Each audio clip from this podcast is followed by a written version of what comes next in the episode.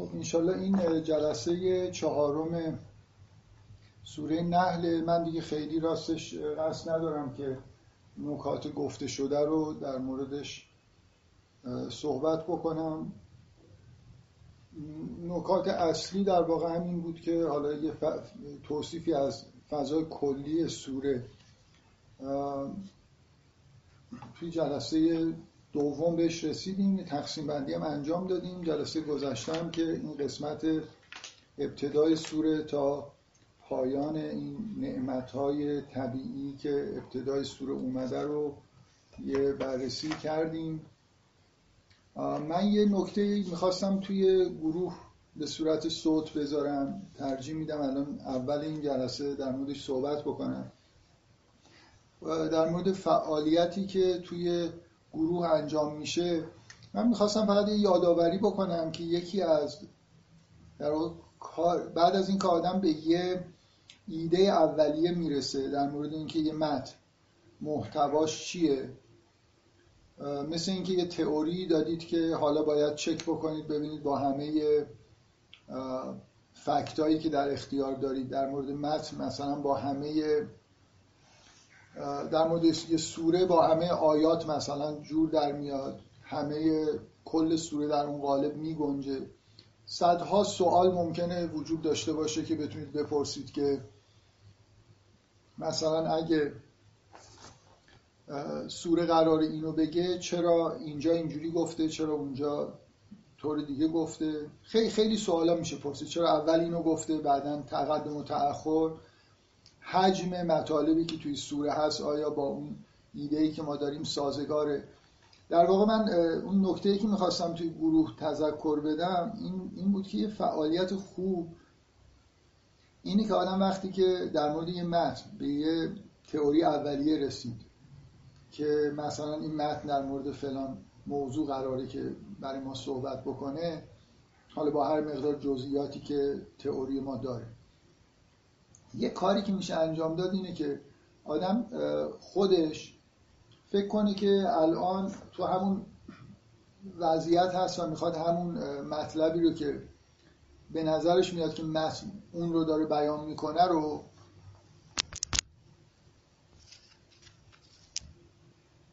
اون رو داره بیان می‌کنه رو خودش سعی کنه بگه. یعنی-, منظورم مثل این که شما سعی کنید یه متن مشابه به وجود بیارید. الان در مورد سوره نحل داریم صحبت می‌کنیم.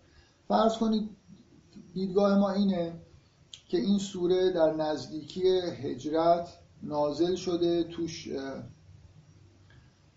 وعده این که در واقع خبر این که امر الهی دیگه اومده و این مشرکین مکه که مقابل پیامبر بودن عذاب خواهند شد.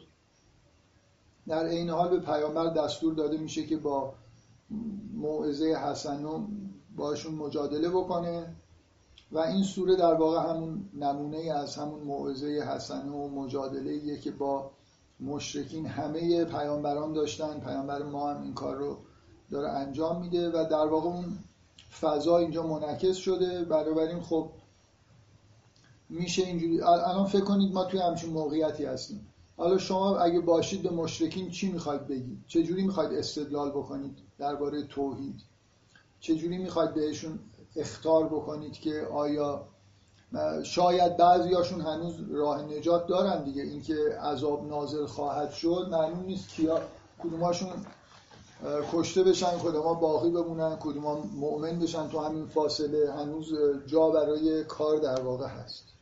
چیزی که به نظر می‌رسه این سوره داره میگه اینه که اون روند رفتن به سمت عذاب و اقابی که در واقع خداوند معین کرده قطعی شده. یه بذارید توی پرانتز بگم بدون اینکه بخواد بحث. بذارید بحث رو ادامه بدم. پرانتز ممکنه طول بکشه و مخشوش بشه این بحثی که دارم می‌کنم. حالا فکر کنید مثلا من می‌خوام بازسازی بکنم. از کجا شروع می‌کنم؟ خب صادقانه بشینم ممکنه بگم من خیلی با حالت اختار و انذار مثلا پیش نمیرم. جور دیگه ای مثلا فرض کنید سوره رو شروع می‌کنم. یا آره نعمت های طبیعی خوبن ولی حرفای دیگه هم برای گفتن هست. حالا این چیزی که به وجود میاد متنی که شما تولید می‌کنید با استفاده از اون ایده اولیه حتما متفاوت با این متنی که جلوتون گذاشتید چه قرآن باشه چه چیزی دیگه. حالا دو تا احتمال باید بدید دیگه. یکی این که شما در واقع اون منطق قرآن رو مثل اینکه من در مورد اثر هنری من با اون هنرمند اندازه کافی آشنا نیستم. برای همین با شیوه بیانش اینکه به چه چیزایی توجه می‌کنه آشنا نیستم. عمده اختلاف یا از اینجا در واقع ناشی میشه که شما کاملا بد فهمیدید. ممکنه تئوری اولیتون خیلی بد باشه. یا هم اینکه از اینجا ناشی میشه که شما موقعیت رو خوب درک نمی کنید یا موعظه حسنه بلد نیستید. بالاخره این چلنج خوبیه که من فکر کنم اگه خودم بخوام یه همچین اثر هنری به وجود بیارم چی به وجود میارم؟ بعد ببینم اختلافش با اون چیزی که هست چقدره؟ بعد قضاوت بکنم که آیا این نتیجه اینه که خیلی بد فهمیدم؟ هدف اثر هنری چیزی دیگه است. یا خوب فهمیدم ولی من خیلی متفاوتم با اون کسی که نگاه کسی که در واقع این کار داره می‌کنه. ما اگه نگاهمون در واقع به جایی برسه که نزدیک بشه به نگاه خداوند اون وقت اگه خوب فهمیده باشیم هدف سوره رو باید کم و بیش متنی با همین چیزها تولید کنیم. و یه فعالیت بنابراین اینه. اینکه چجوری بفهمیم که تئوریمون الان چقدر انتباق داره یا نه. مثلا فکر کنید من بخوام الان تو این موقعیت سوره نحل برای خودم بازسازی کنم. حتما توش یه عبارت های خواهم گنجوند که به مشرکین یادآوری بکنه که در گذشته موقعیت مشابه زیادی وجود داشته و شما مثلا بعضیاشو می‌دونید و اینم مشابه هموناست. یعنی یادآوری کردن این که در گذشته یک عده افراد مشابه شما بودن عذاب شدن به عنوان اینکه اختار بهشون داده بشه خب یه چیزیه که باید گفته بشه اینجا هم هست. برهان آوردن از طریق طبیعت و نظم طبیعت نعمتهای طبیعی هم به نظر من از یه جوری جز قوی ترین برهانهایی که میشه با مردم صحبت کرد متاسفانه کسایی که دیدگاه فلسفی دارن معمولا با تحقیر به این نوع نگاه به این نوع به اصطلاح برخورد نگاه می‌کنن حتی در قرآن حتی حکمای مسلمان. و فکرشون اینه که برهانهای فلسفی قویتر و بهترن و چون افرادی که پیامبران باهاشون سر و کار داشتن عقل نداشتن و فلسفه نمی‌دونستن اجبارا به این برهانهای ضعیفتر رجوع شده در کتب مقدس. فکر می‌کنم اینطوری نیست یعنی همین ارجاع به طبیعت اون شیوهی که من قبلا بارها در موردش اشاره کردم و صحبت کردم که در واقع این برهان به اون معنای برهانی که فلاسفه فکر می‌کنن اصلا نیست. در واقع نشون دادن خیلی علاوه بر منطق توش احساس هم خیلی مهمه. اینکه آدما رو در واقع در مقابل یه پدیده هایی قرار بدید که جنبه نشانه و آیه دارن و طرف بتونه این آیات رو در واقع مثل اینکه یه چیزی رو از طریق این آیات ببینه. مثلا رسوندن آدما به مرحله مشاهده واقعیتی در پشت پرده طبیعت و این مشاهداتی که ما داریم انجام میدیم. من اصلا مخالف با برهانهای حکما و اینا نیستم ولی حالا مثلا حکما ثابت می‌کنن که واجب الوجودی هست. خیلی خوب ولی بعد اینکه حالا واجب الوجود رب شما هم هست. می‌دونی یه راه طولانی بعدا باقی میمونه که اونو باید از همین طریق مثلا آیات و این چیزا. واقعا میشه اون جامعه برهان رو ادامه داد ولی معمولا خیلی حس و حال ایجاد نمی‌کنه. اگه نهایتا می‌خواید طرف ایمان به معنای واقعی کلمه بیاره علاقمند بشه گرایش پیدا بکنه عبادت بکنه. این دیدن آیات در طبیعت چیز مهمتری. بگذاریم به حال من می‌خوام بگم یه همچین فعالیتی اگه انجام بدید بعد صدها سوال ممکنه براتون به وجود بیاد. مثلا فرض کنید سوال از این که خیلی خوب اگه ارجاع به آیات طبیعی خیلی خوبه چرا این در دو, دو مرحله اتفاق افتاده تو این سوره؟ چرا همشو مثلا اولش نمیگه؟ اگه فقط جنبه زیبایی شناسانه داره خب باید در موردش بحث کرد اینکه بین این دو قسمت چه چیزایی گنجانده شده یه قسمتهایی رفته بعدش در مورد هر چیزی میشه سوال کرد دیگه. در مورد تقدم تأخرا اینکه چرا حجمشون اینجوریه. تفاوتی که بین دفعه دوم نعمت ها با دفعه اول وجود داره. هر چیزی فکر کنید آدم به ذهنش برسه. میشه سوال کرد قطعا همه سوالا رو نمیشه جواب داد. ولی بعضیاشون ممکنه خیلی کلیدی باشن. یعنی در واقع شما از اینکه یه چیزی توی سوره باقی مونده که توجیه نمیشه ممکنه به یه زوایای پنهانی که تا حال ندیدید برسید که بتونید در واقع تئوری خودتون رو جامعتر و بهتر بکنید. در واقع دو تا نکته است همونطوری که من تو اون جلسات سوره بقره توضیح دادم. مثل دوختن یه لباسی برای یه آدمی که شما هی مثلا پروف می‌کنید میرید اینجاش کوتاه اونجاش بلنده یه خورده درستش می‌کنید تا اینکه لباس فیت بدن یه آدم بشه. اون تئوری اولیه مثل اینکه یه اندازه‌گیری های همینجوری مثلا از دور طرف و حدودا سایزشون می‌دونیم. یه چیزی درست کردیم ولی حتما این مرحله ای که باید بپوشونیم لباس و خوب ببینیم که فیت شده یا نه اینو باید انجام بدیم. ما الان تو مرحله هستیم که باید این کار انجام بشه. بعضی از پیامایی که توی گروه میاد این حالت رو داره. یعنی یه بیشتر از این که سوال ایجاد بکنن که چرا اینجا اینجوری شد چرا اونطوری شد انتباق با چیزو میگن یا یه نکات جالبی در مورد سوره گفته میشه.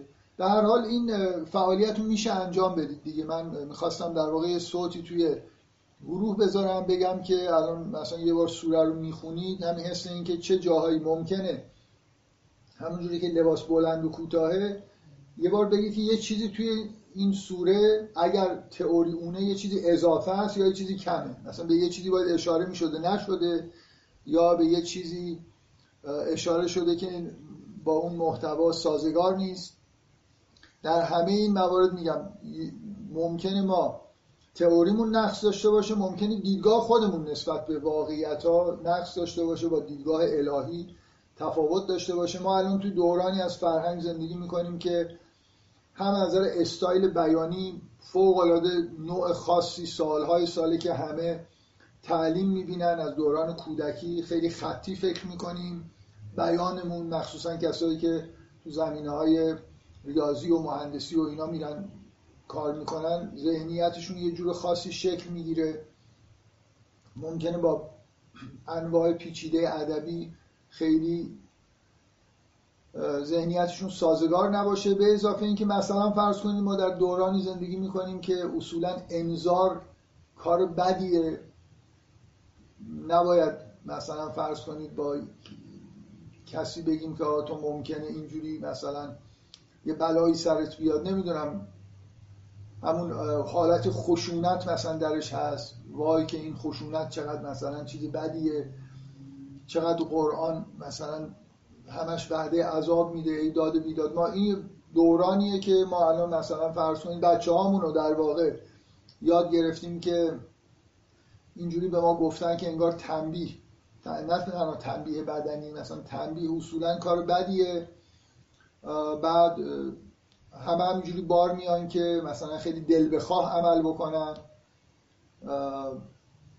حالا من در مورد تربیت کودک خدای نکرده خودم مروج خشونت یا تنبیه و این حرفا نیستم ولی می‌خوام بگم فضای جوریه که بالاخره انگار رفتیم به سمت یه دورانی که هر نوع اصلا کلامی که یه خورده توش خشونت باشه خیلی چیز بدیه. واقعیتش اینه که اینجوری نیست. اگه یه آدمی مثلا فرض کنید داره میفته توی چاه شما با عربده بکشید که آقا جلو چاه مواظب باش برگرده به شما بگید وای تو چرا عربده می‌کشی؟ تو چرا نمی‌دونم اینقدر خشنی بعدم بیفته تو چاه بمیره؟ ما هم بگیم که خب این چیز بود دیگه مثلا راهی نبود که اگه شده تو لحظه آخر یه نفر با مشت طرف رو بزنه بندازه زمین که نیفته تو چاه هم بهش لطف کرده. اگه حالیش نیست که این کار به هر حال می‌خوام بگم که یه جاهایی ما ذهنیت های این امروزی داریم و این ممکنه با اون ذهنیت های که باید داشته باشیم فاصله داشته باشه و مشکل از اینجا ناشی بشه. حالا من امیدوارم توی پیامهایی که توی گروه میاد اگه موردی هست احساس می‌کنید که یه جاهای خوب انتباق پیدا نمی‌کنه یه چیزی اضافه به نظرتون می‌رسه یا کم به نظرتون می‌رسه این هم فعالیت خوبیه که به این چیزا اشاره بشه. بیایم دنبال این دنبال این چیزو بگیریم. یه قسمت بسیار بسیار بسیار مهم در واقع. حالا اینکه من میگم هی تاکید می‌کنم حتی توی تقسیم بندی ها این قطعه کوتاه بین آیه 19 تا 23 رو به عنوان یه قطعه مستقل در نظر گرفتم که شاید دلیلش همین باشه که میل داشتم در موردش صحبت بکنم. اینه که وقتی شما بعد از این اینکه نعمت ها اینجا یادآوری میشه سوره ادامه پیدا می‌کنه تو این قطعه آیه 19 به بعد یه اشاره روشنی به این, به این هست که این شرک رو اینکه ربوبیت خداوند رو اینا نمی‌بینن نمیپذیرن نمی قبول نمی‌کنن که تمام این چیزهایی که خلق شده و نعمتهایی که بهشون داده شده در حالی که واضح به نظر می‌رسه همه اینا از جانب الله. همیشه اینو یادتون باشه که مش... حداقل مشرکینی که در زمان پیامبر زندگی می‌کردن مشرک بودن ملحد نبودن. مشرک بودن به این معنا که قبول داشتن که مثلا الله خلق کرده ولی ربوبیت الله رو قبول نداشتن و فکر می‌کردن که کار انسان ها به مثلا رب نوعهایی واگذار شده و اونا رو باید پرستش بکنیم و شریک در واقع قائل می‌شدن برای خداوند. اینکه اینو نمیپذیرن نه منطقشون نه عقلشون کمه نه منطق ندارن. مسئله چیزی که اینجا روش تاکید میشه مسئله استکبار این به نظر من این قسمت مهمه احتیاج به بحث داره و من امروز حداقل شروع بحث رو سعی می‌کنم درباره توضیح این که این شرک چه ارتباطی با استکبار داره و نتیجه که در واقع از این قسمت میشه گرفت و قسمت بعد اینو یه خورده در موردش توضیح میدم. امیدوارم که این صفحه 269 270 رو بتونیم بخونیم و حتی 271 و 72 هم مثلا برسیم بهش اشاره بکنیم. برای اینکه یه مقدار احساسم اینه که اگه کند پیش بریم تو همین حد چک کردن نکاتی که در مورد همین تئوری اولیه‌مون هست ممکنه باقی بمونیم که خب این اصلا خوب نیست. حالا فکر می‌کنم جلسه قبل زیاد جزئیات گفتم. معمولا تو این جلساتی که حالا قرار 7 6 جلسه 7 جلسه صحبت بکنیم در مورد یه سوره خیلی وارد جزئیات این قطعه ها نمی شدم نمی‌دونم چرا شاید احساسم این بود که سوره نحل کوچیکه مثل سوره بقره و آل عمران و اینا نیست بیشتر میشه. جزئیاتش رو گفت ولی واقعیتش اینه که اینجوری که داره پیش میره فکر می‌کنم که وقت کم میاره حالا بریم سراغ همین من این قسمت چون مهمه هیچ اشکالی نمی‌بینم که وقت بذارم و در مورد این موضوع خاص بحث بکنیم. به چیزهایی که بعدا هم تو سوره میاد توضیحاتی که میدم مربوطه. ببینید چه چیزی چه ارتباطی بین شرک توحید و این حالتی که در بشر هست و در قرآن بهش استکبار گفته میشه وجود داره. بذارید من یه توصیفی بکنم از از اینجا شروع بکنم که آدم موحد برخوردش در واقع با نعمتهایی که در جهان در اختیار موقعیت و نعمتهایی که در جهان درشون قرار گرفته حسش چیه تا یه جوری معلوم بشه که ارتباطش با و بعد اینکه خود استکبار چیه و اینکه اینا با هم دیگه چه ارتباطی دارن چه دوتا با هم دیگه انگار جمع نمیشن. ببینید یه آدم موحد به معنای واقعی کلمه نه در حد ذهنی. احساسش اینه همینطوری که این سوره داره سعی می‌کنه که این رو بیان بکنه.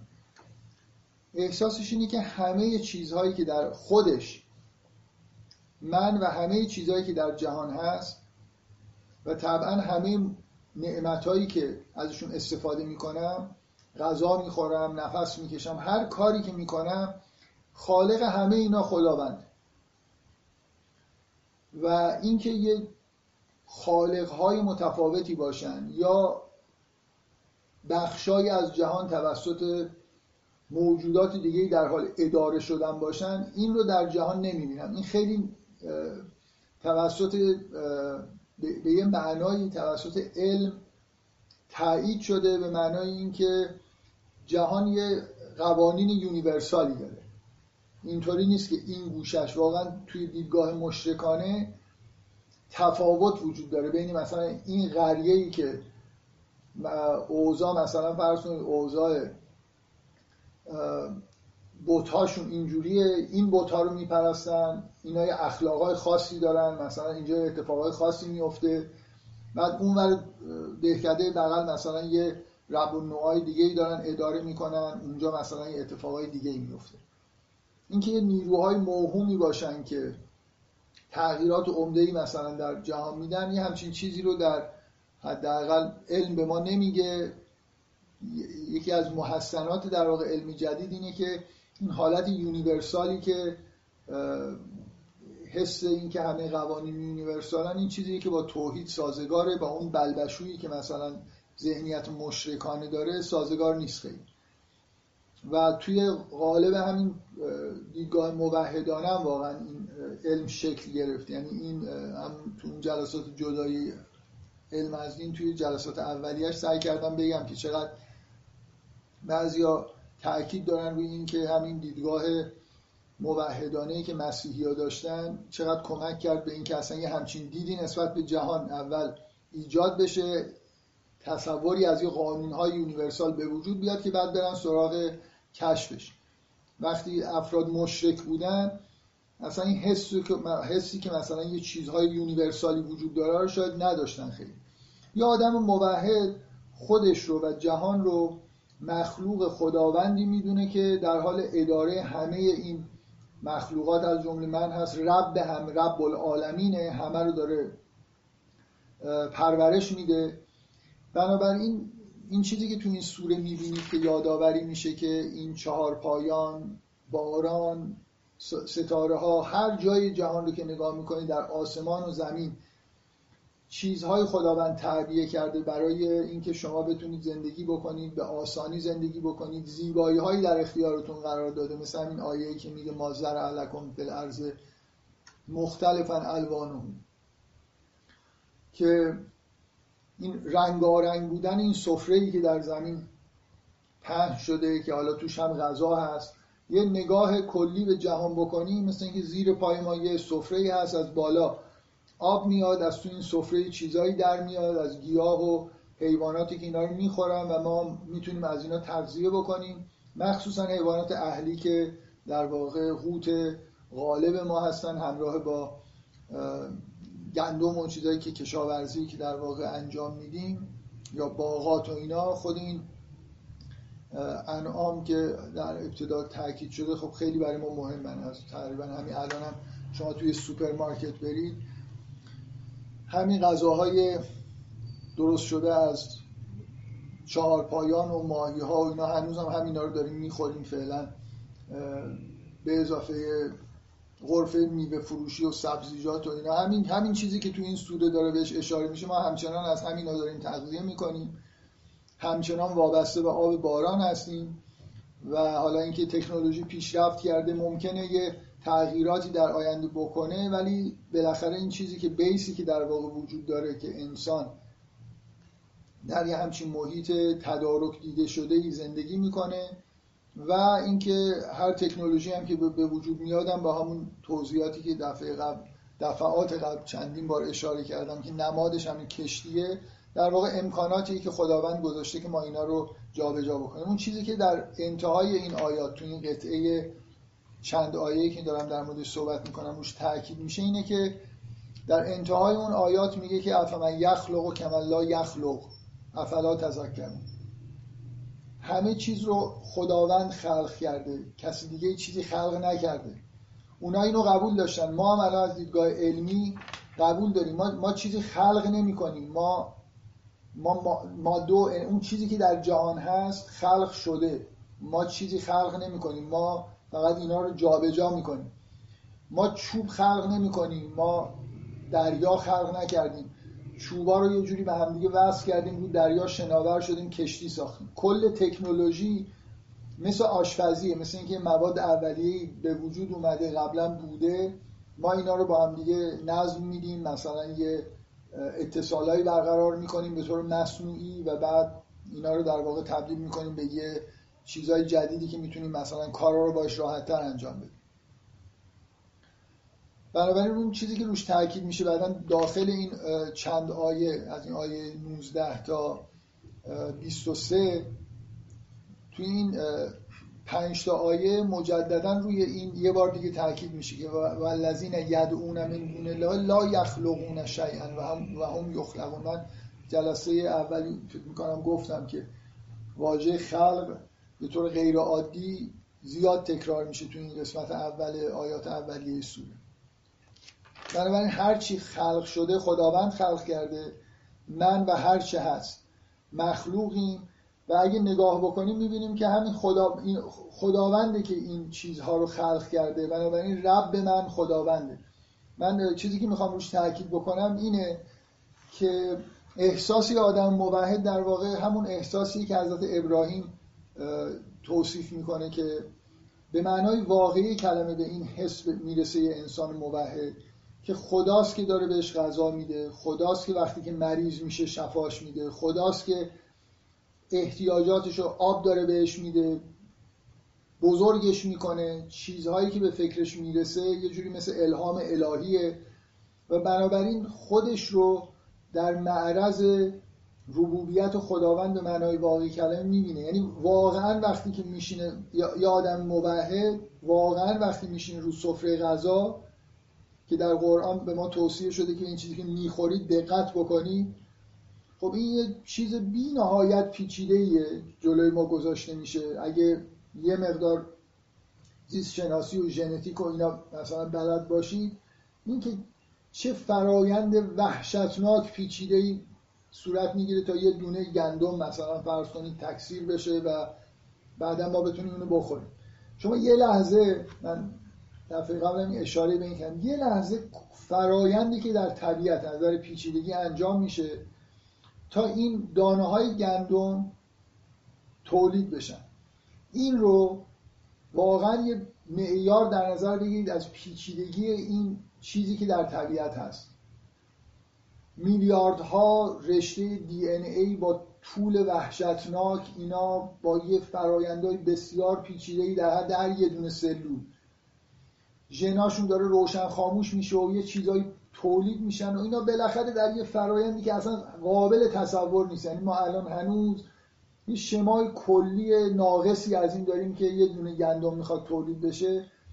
واقعا تولید یه دونه گندم پیچیده تر از کل فعالیتی که بشر در طول تمدن خودش انجام داده. تغییراتی که مثلا در زمین دادیم همه ساختمون ها هر چیزی که تا حالا اختراع کردیم همه رو بذارید روی همدیگه به اندازه ای که در طبیعت این ف... فرایند پیچیده ای که در یه سلول مثلا اتفاق میفته شاید یه معیار واقعی برای پیچیدگی بذاریم این کاری که ما کردیم خیلی خیلی ساده تر شما حالا این دونه های گندم رو با این پیچیدگی وحشتناکی که تولید شدن در نظر بگیرید. کاری که ما انجام دادیم که اینا رو چیدیم پوستشون رو کندیم. و مثلا فرض کنید آرد کردیم نون درست کردیم. مثل این میمونه که توی یک مثلا یه طولی به اندازه یک میلیارد مثلا متر در نظر بگیرید ما یه سانت آخرش رو انجام دادیم تا تبدیل به غذا شده. بنابراین این, این که خداوند مثلا در قرآن بارها آیه های مثل این میگه آیا شما اینو زراعت می‌کنید یا ما زراعت می‌کنیم؟ شما چیکار می‌کنید به غیر از اینکه یه دونه تولید شده در طبیعت و در همین حد کار انجام می‌دید؟ اینو می‌ذارید زیر خاک مثلا. اگه کشتتون خیلی حالا پیچیده باشه آبیاریش هم ممکنه دخالت بکنید. فقط دین نباشه مثلا کشتتون. کل اون کاری که انجام میشه رو در نظر بگیرید. بعد ببینید که مقایسه بکنید با اون فرایندی که به طور طبیعی به اصطلاح داره انجام میشه. بنابراین کاری که ما انجام میدیم برای تولید غذا مثل یه آشپزی خیلی ساده است. یه سری چیزایی که هست و بریزیم توی یه دیگ و یه خورده بجوشونیم و تبدیلش بکنیم به یه غذا. حالا یه لحظه به این فکر بکنید که فعالیت هایی که خودمون انجام میدیم چجوریه.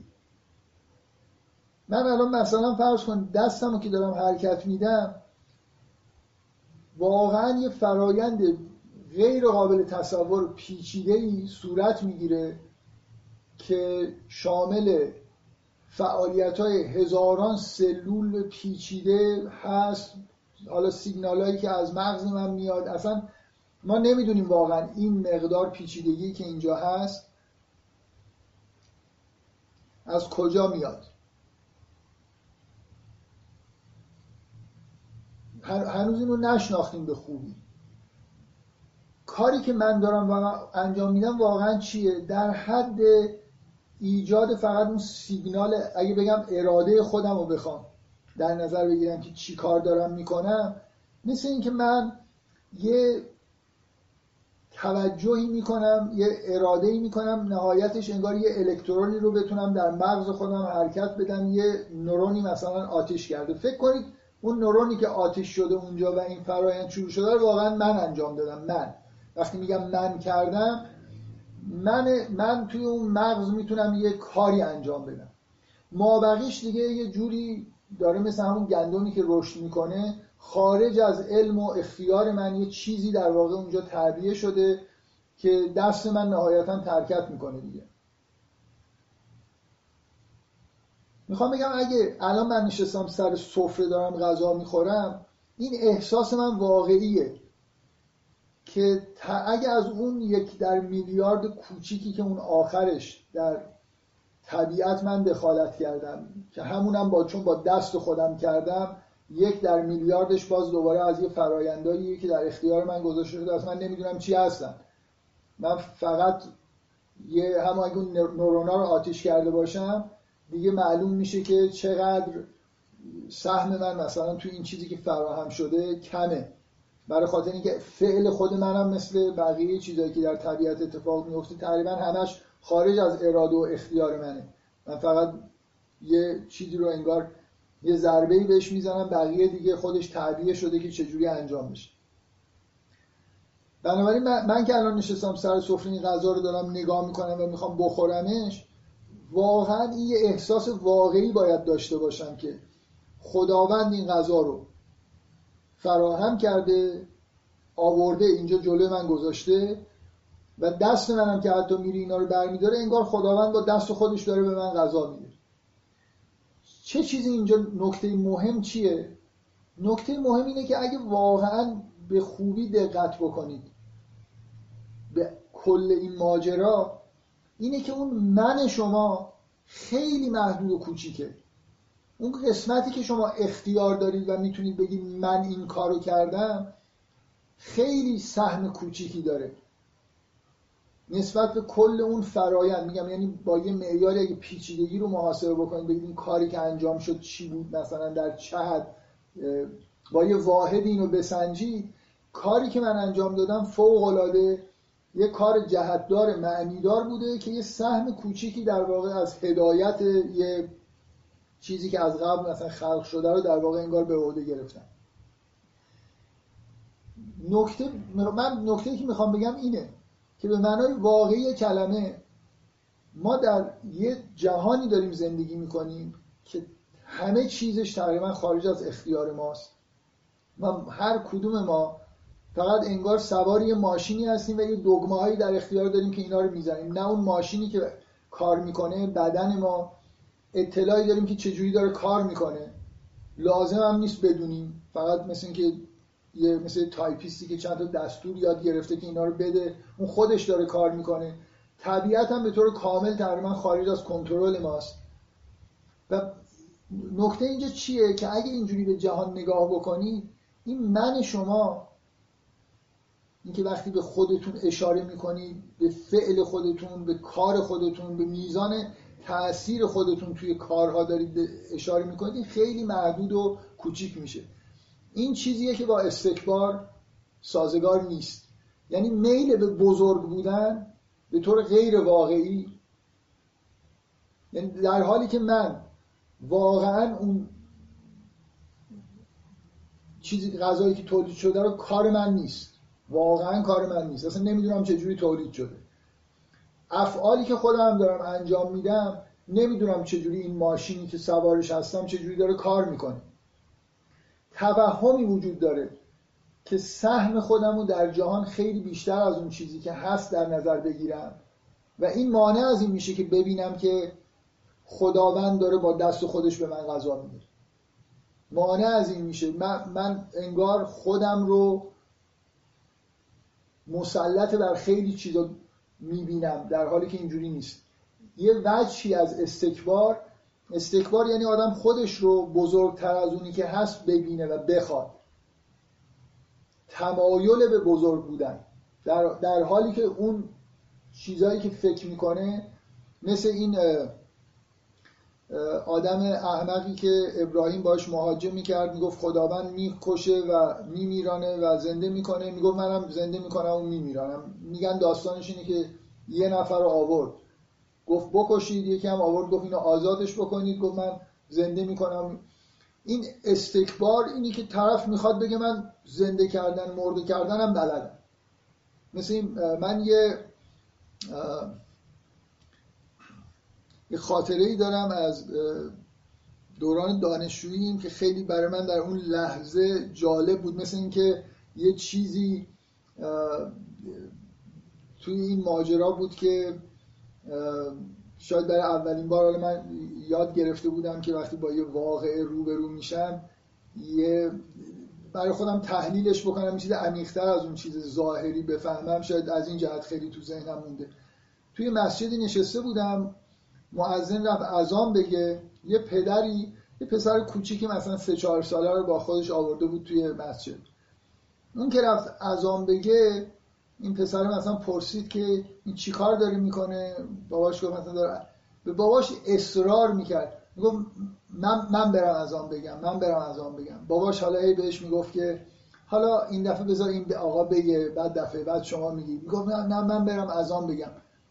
این بشر ذاتش اینجوریه که هی انگار چون کمال رو دوست داره چون بزرگ شدن رو دوست داره بچه دوست داره بزرگ بشه. بنابراین به یه معنای مثبتی کبر می‌خواد دیگه. می‌خواد میل به بزرگ شدن. وقتی که بزرگ در حال بزرگ شدن باشید به معنای واقعی کلمه ببخشید یه نفر دستش بالاست. بذار من جملاتم تموم بشه.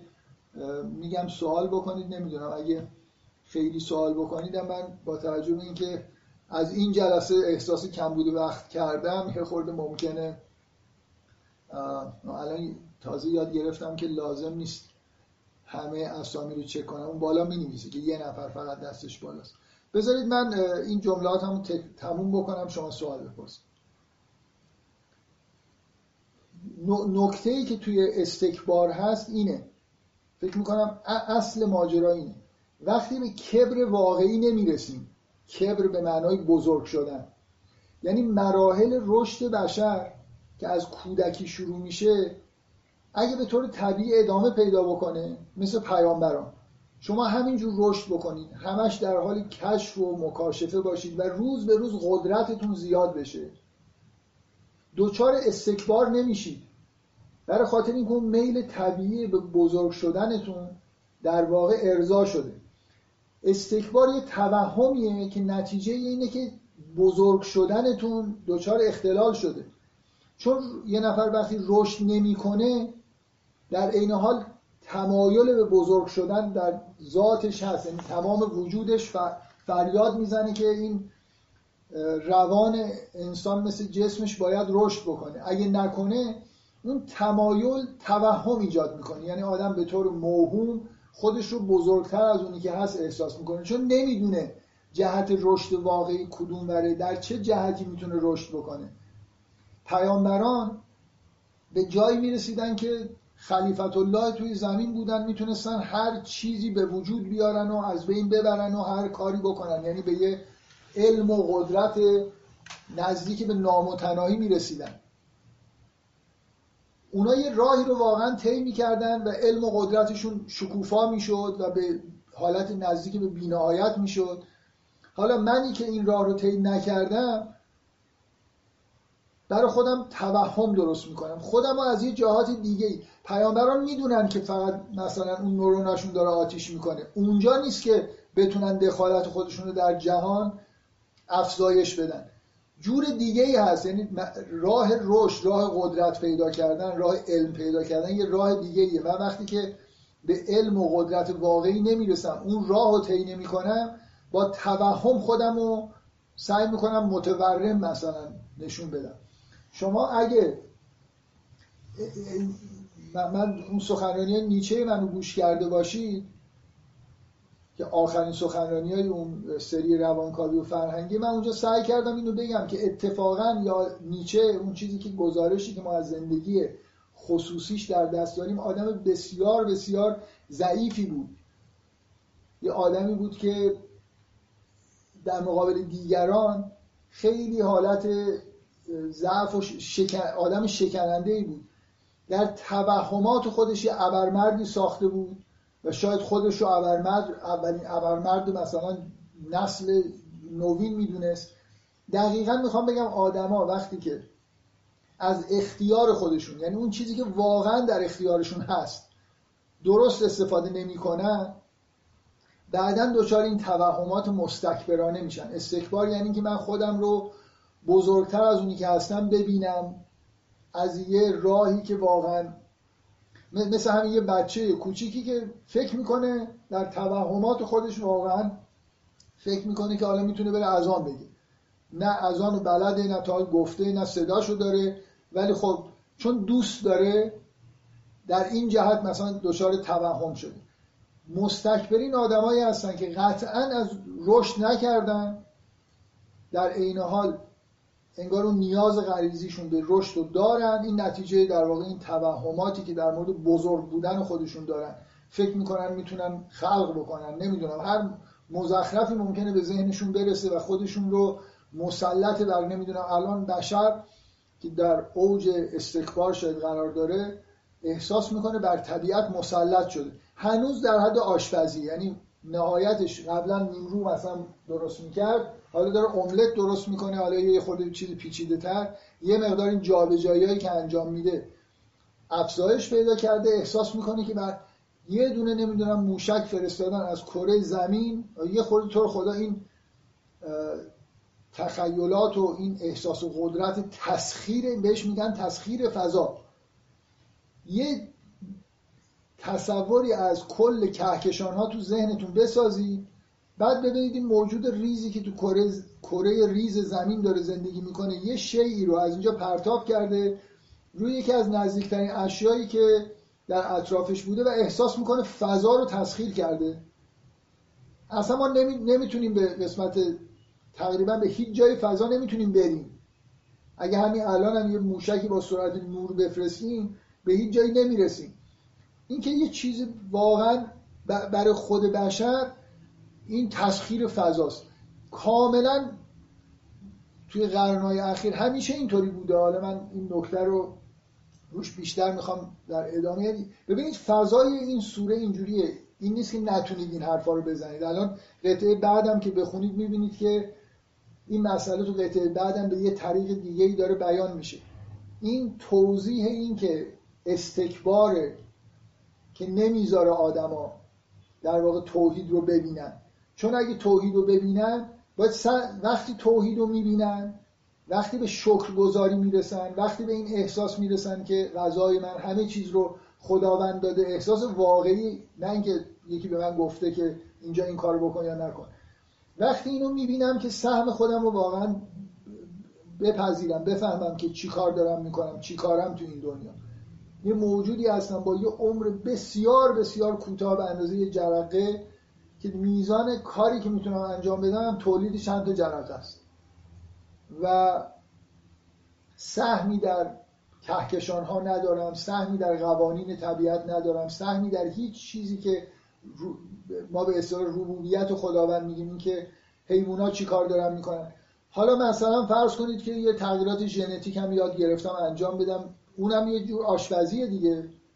من یه چیزی رو برمیدارم عوض اصلا حیوان جدید بتونم درست کنم کما اینکه این انعامی که اینقدر در قرآن روش تاکید هست و من سعی کردم توی چند جلسه قبل بگم که به معنای واقعی کلمه رام کردن حیوانات اعتقاد دارن که یکی از مهمترین وقایع تاریخ تمدن بشر بوده. اگه این درست باشه و واقعا توسط انسان ها رام شده باشن یعنی یه چیزی شبیه کشتی باشه ما هم سهم داشته باشیم که تو این انعام به وجود اومدن حالا فکر کنید با تغییرات ژنتیک هم بتونیم موجودات دیگه ای بسازیم. خب یه مقدار دست بردیم توی یه چیزی که قابل دست بردن بود. تو اون قسمتی که نمی‌تونیم دست ببریم دست نمی‌تونیم ببریم یه چیزی در دسترس ما گذاشتن که میشه درش دست برد کارایی انجام داد. یه آشپزی یه مقدار پیشرفته تر ببخشید من حرفان به یه جای خاصی ختم نشد ولی شما سوالتون رو بپرسید. من فکر می‌کنم چی شد؟ الان میکروفون شما رو باز نکردم هنوز. سلام سلام بفرمایید. ارز کنم خدمت شما که یه آیه شبیه داره الله و احسان الخالقین بله. اینجا به صورت مصرح بحث احسان الخالقین هست که خدا در میان افرادی که خالق هستن خالق هست. و ما در هم بحث رب الارزاب و اله الالهه و انبار بوده این یه مقداری با فرمایشات حضرت علی که در رابطه با بحث خلق کردیم برای من سوال ایجاد کرده. ارادتمندم یا والا این که فقط خداوند خلق می‌کنه که من نگفتم. شما ببینید فرض کنید که من بتونم یه موجودی باشه که خداوند بهش اختیاراتی داده باشه مثل خلیفت اللهی که به مثلا انسان تفویض شده. این خارج از محدوده خلاقیت خداوند نیست. یعنی یه مقدار این واسطه خوردن به معنای این نیست که کسی دیگه ای داره چیزی خلق می‌کنه. من فکر نمی کنم حالا توی فرهنگ قرآنی ما نور الانوار و اینا که گفتید نداریم. در قرآنی بخواید بر این که احسن الخالقینه معنیش این نیست که کسان دیگری هستن کسان دیگری هستن که خلق می‌کنن که این از اونها بهتره. مقایسه با دیگران لزوما نیست وقتی که از احسن صحبت می‌کنن. به هر حال همونطوری که یه از دوستان اشاره کردن اینی که در محدوده که خداوند مشخص کرده یک کارهایی بشه انجام داد تحت ربوبیت خداوند مثل همین که ایشون اینجا نوشتن که به اذن خداوند حضرت عیسی مثلا یه کارهای انجام میده بله به اذن خداوند ممکنه موجوداتی باشن که یه اختیاراتی داشته باشن. ولی این تعارضی با اینکه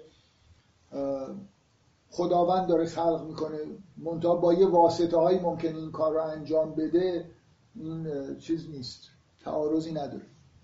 یعنی این مثل اون بحث بین اشاعره و معتزله مقدار میمونه که اشاعره فکر می‌کردن که اگه بخوان بگن یه چیزی فعل خداست معنیش اینه که مستقیما خداوند انگار با انگشت خودش این کاری کرده. خداوند کاری که من با دست خودم انجام میدم و به خودش نسبت میده. چیزی از من چیزی خلق نکردم. من این مثل اینکه بالاخره ببینید به یه معنایی میشه گفت وقتی من دارم آشپزی می‌کنم دارم یه غذا خلق می‌کنم دیگه. بالاخره اینا رو دارم با هم دیگه مخلوط می‌کنم. ولی اینکه آیا چیزی چیزی اینجا توسط من خلق شده یا نه یه سازماندهی مثلا توسط من انجام شده اینکه حضرت عیسی گل رو برداشته به شکل یه پرنده در آورده خب ما می‌تونیم این در حد اختیارات ما هست که می‌تونیم شکل بدیم به بعضی از چیزها به نوعی مثل اینکه یه فرمی رو ایجاد بکنیم. ولی آیا این خلق کردنه به معنای اینکه ما یه چیزی خلق کردیم یا به یه چیزی شکل دادیم؟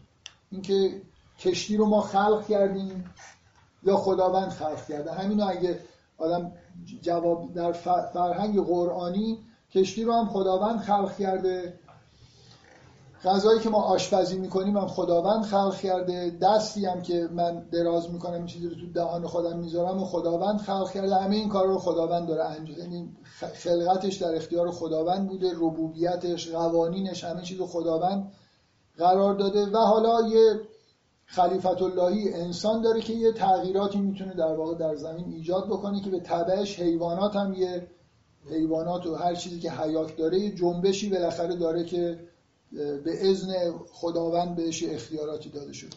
فکر می‌کنم قرآنی که نگاه بکنیم همه چیز بالاخره خلقش از طریق خداونده و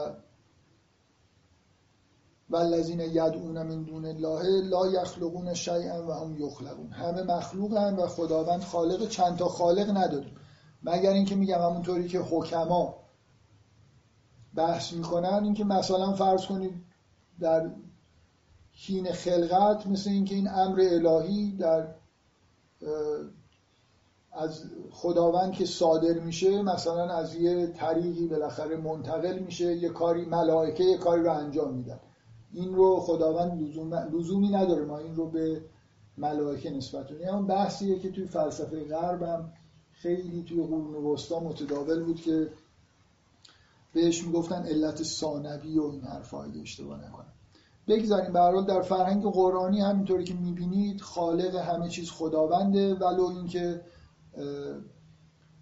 خلیفه هایی وجود داشته باشن و کسانی به ازن خداوند مثل واسطه عمل بکنن اونا هم در واقع ایادی خداوند هستن دیگه. ملائکه جدای از خود اینکه بگیم این کار ملائکه انجام دادن این خودش یه جور توهمه.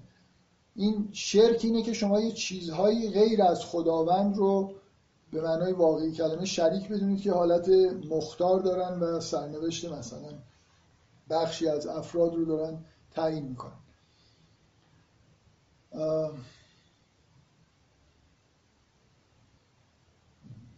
خب بگذاریم بذارید این به هر حال نکته ای که صحبت من بود این بود که یه ارتباطی که بین استکبار و چیز وجود داره و شرک وجود داره. اینه که از, یه جهت وقتی که من من, رشد نکردم حدود سغور خودم رو نمی‌دونم همونطوری که بشر امروزی حدود سغور خودش رو نمی‌فهمه وقتی حد, حد خودم رو نمی‌دونم خودم رو طبعا رو گرایش به رشدی که دارم بزرگتر از اونی که از می‌بینم. و الان مثلا فکر می‌کنم الان بشر احساس می‌کنه که آسمان ها رو که دیگه تسخیر کرده زمین رو که دیگه هیچی حیوانات و همه چی اصلا احساس می‌کنه دیگه تبدیل به خدا شده دیگه. همچنان بشر کاری که داره می‌کنه هر کدوم هر انسانی همون یه جرقه کوچیکیه که توش چند تا جرقه می‌زنه که اونا رو نهایتش بتونه بگه که در اختیار خودش. چه چیزی؟ حالا اینجا ماجرا چیه؟ دقیقا نکته مسئله تقواست. ببینید چه وقتی یه آدمی جایگاه خودش رو می‌فهمه. وقتی که اختیار خودش رو داشته باشه و به معنای واقعی کلمه. ببینید ارتباط تقوا با این ماجرا چیه؟ تقوا یعنی اینکه من خیلی کنترل شده زندگی می‌کنم. تمام اعمال و رفتار خودم رو کاملا به دقت انگار تحت نظر دارم. ول نیستم همینجوری مثلا یه چیزی دلم بخواد بی اختیار برم مثلا. همیشه انگار همه چیز رو سعی می‌کنم تحت کنترل خودم داشته باشم رفتارهای خودم و حرف زدنم و کجا باشم کجا برم چه چیزی رو ببینم چه چیزی رو نبینم. تمام این عواملی که در اختیار من هست رو تحت کنترل خودم می‌گیرم و با یه نظم مشخص از پیش تعیین شده ایش سعی می‌کنم زندگی بکنم که از اون کارهایی که نباید بکنم کارهایی که فکر می‌کنم باید بکنم تخطی نکنم. در من یه بار توی بحث دیگه اینو گفتم که یه آیه آیه هست در مورد پیغمبر که خیلی جالبه که میگه که میگه نزدیک بود که یه میلی پیدا بکنی به نمی‌دونم فلان کار. من آیه رو یادم خوندم گفتم ببینید اصلا ما فکر کنم شاید در مورد همین بحث واژه تقوا توی اون سلسله بحث های واژگان بود.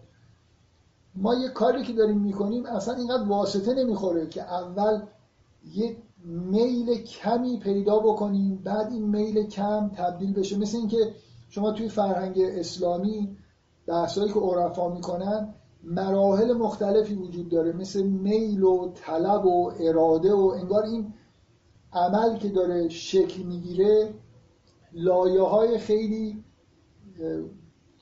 عمیقی داره. یعنی از درون خودشون اول مثلا فرض کنید یه طلبی صادر میشه این تبدیل به اراده میشه اراده میاد اینجا و نهایتا عمل. وقتی آدمی متقی باشه کم کم جای خودش رو کشف می‌کنه. می‌فهمه. یعنی دقیقا چون داره از اختیار خودش داره روی اون جرقه هایی که می‌تونه تولید بکنه کنترل پیدا می‌کنه می‌فهمه که کجا رو داره واقعا کنترل می‌کنه. آدمی که وله اصلا نمی‌فهمه که کدوم این کارا رو من کردم. اصلا چجوری شدی که این کارو کردم. دقیقا بی اختیار بودن که منجر به عدم رشد میشه تناسب داره با اینکه من جایگاه خودم رو نفهمم. نفهمم که من خیلی فضای کوچیکی برای مانور دارم. من نیستم که دست خودم رو واقعا تکون میدم رأسن من فقط یه کاری می‌کنم که اون فرایند حرکت دست ایجاد بشه. اونا رو اصلا من نمی‌دونم چه فرایندی اونجا ایجاد میشه این ماهیچه ها همین الانش هم اگه فکر می‌کنید کسی می‌دونه واقعا کسی نمی‌دونه که دست چجوری حرکت می‌کنه. یعنی این چیزایی که داخل اتفاقایی که تو سطح دی ان ژنتیک میفته که در هر حرکتی که ما می‌کنیم در واقع تاثیر داره چیزایی که تازه داریم کشف می‌کنیم. بغرنج بودن و پیچیدگی شد. آدم متقی دقیقا این ویژگی رو پیدا می‌کنه که من خودش رو پیدا می‌کنه. من خودش رو که پیدا بکنه اون وقت دیگه می‌فهمه راه برای رشدش باز میشه برای خاطر اینکه حالا اون قسمتی که واقعیه یعنی اختیار روش داره رو می‌تونه طوری تنظیم بکنه که به ماکسیموم قدرت و علم برسه که تقریبا به سمت بینهایت رفتن توشه. بنابراین نقطه مقابل این استکبار از نظر اینکه چجوری اینا مستکبر چرا رشد نمی‌کنن؟ چون تقوا ندارن. یعنی کنترل کافی ندارن و اون کنترل کافی وقتی وجود نداشته باشه امکان رشد به وجود نمیاد.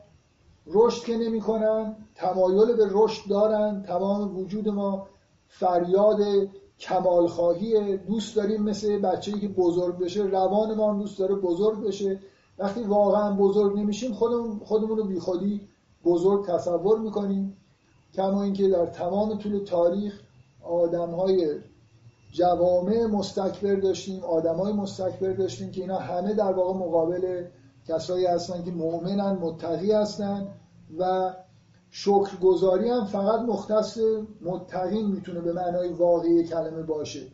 یعنی اگه یه آدمی با استفاده از زندگی متقیانه به اینجا رسید که جای خودش رو فهمید اختیار واقعی خودش رو فهمید سهم خودش رو تو جهان درک کرد که کجاست اون وقت واقعا اون احساس مثل حضرت ابراهیم رو داره. ببینید شکرگزاری این نیست که من فکر بکنم که اوه مثلا به من گفتن این غذاها رو که داری می‌خوری شکرگزاری کن.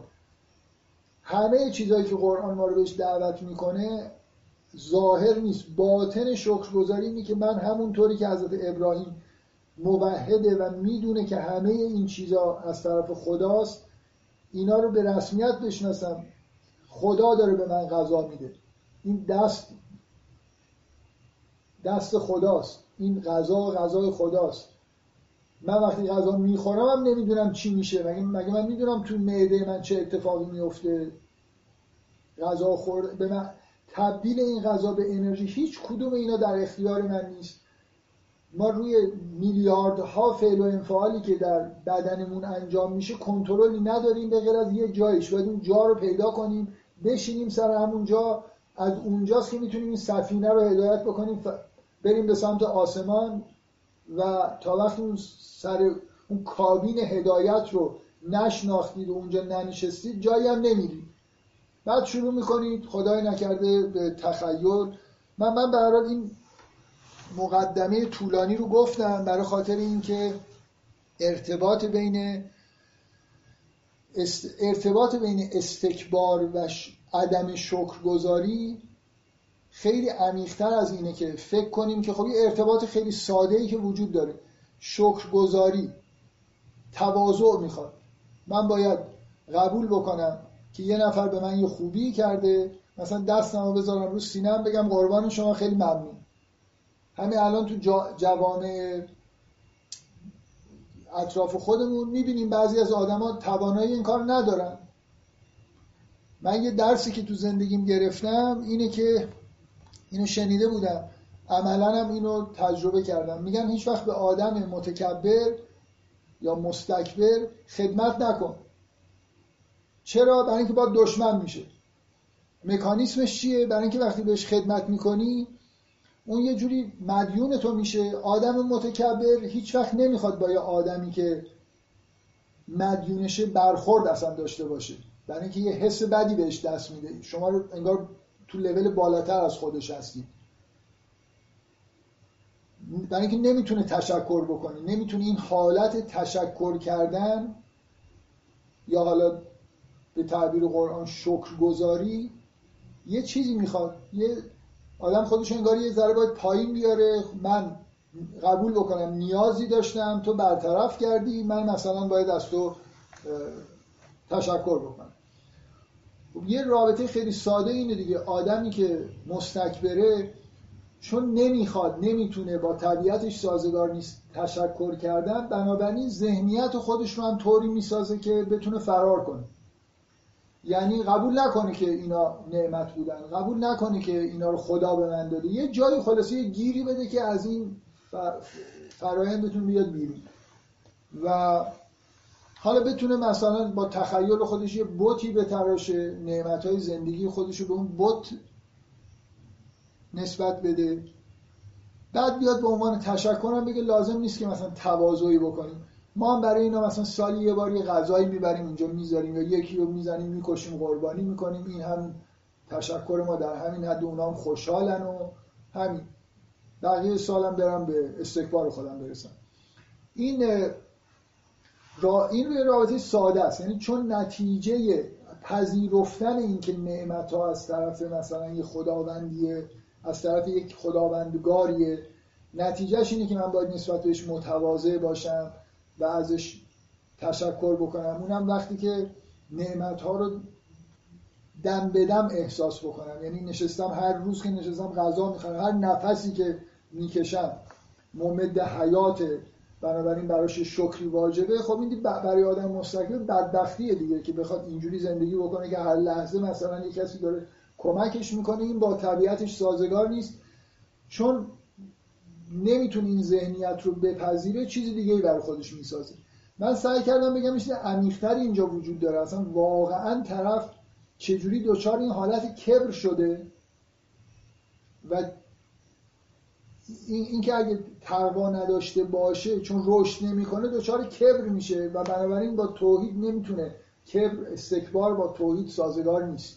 برای خاطر اینکه جای خودش رو سهم خودش رو پیدا نمی‌کنه. فکر می‌کنه مثل قارون که می‌گفت که اینا من اینو, اینو مال رو با علم خودم به دست آوردم خودم به دست آوردم. همه چیز رو احساس می‌کنه که از خودشه. تشکر چیه؟ من زحمت کشیدم مثلا. این غذا از کی تشکر کنم؟ خودم رفتم زحمت کشیدم کشاورزی کردم از هیچ کی هم تشکر نمی‌کنم. همینی که خود در قرآن هست که شما زاره یا ما زاره اید همون توجهی که بهتون دادم واقعا یک میلیارد مثلا یه چیزی به طول یک میلیارد متر در نظر بگیرید که اون سانتی متر آخرشون این کشاورز انجام داده. اگر یه میلیارد بگم فکر می‌کنم کم گفتم ولی اشکال نداره. حالا صد میلیارد سانتی متر یک سانتی متر آخرش این بوده که یه نفر این دونه رو گذاشته تو خاک شاید بهش آبی هم داده باشه. اصلا نمی‌دونه تو اون دونه چی هست نمی‌دونه تو خاک چی هست نمی‌دونه چه فرایند داره اونجا اتفاق میفته. ما تا الان نمی‌دونیم توی سلول چی داره میگذره چه برسه بخوایم مثلا رشد یه گیاه و درک بکنیم تا حالا بخوایم دخالت بکنیم. تغییر ژنتیک هم تو اون دونه بدیم اون یه سانت میشه یه سانت مثلا دو میلیمتر نمی‌دونم. یه سانت دو سانت میشه حالا. این من سعی کردم بنابراین یه ارتباطی چون اینجا این نعمت های الهی ذکر میشه بلا بعدش این آیه میاد. میگه که میگه ان تعدوا نعمت الله لا تحصوها ان الله لغفور رحیم والله یعلم ما تسرون و ما تعلنون. خدا می‌دونه شما چه چیزی رو پنهان می‌کنید و چه چیزی رو آشکار می‌کنید. به نظر معلوم نیست فعلا ماجرا چیه. والذین یدعون من دون الله لا یخلقون شیئا و هم یخلقون. این چیزی که اینا پنهان می‌کنن بعدا معلوم میشه دیگه. اون آخرش میگه که دوباره تکرار میشه. این تکرار تو این فاصله کم خیلی خیلی تاثیرگذار و مهمه. اولش میگه که شما خدا می‌دونه اون چیزی رو که شما پنهان می‌کنید و آشکار می‌کنید. مثل این سوال ایجاد میشه اینا چه چیزی رو پنهان می‌کنن. آخرش آخرین آیه اینه. لا جرمه ان الله یعلم ما یسرون و ما یعلنون. خداوند می‌دونه که چه چیزی رو پنهان می‌کنن و چه چیزی رو آشکار می‌کنن. مخاطبم تبدیل به غایب شده اینجا. از تو همین قطعه از ابتدا تا انتها انه لا یحب المستکبرین.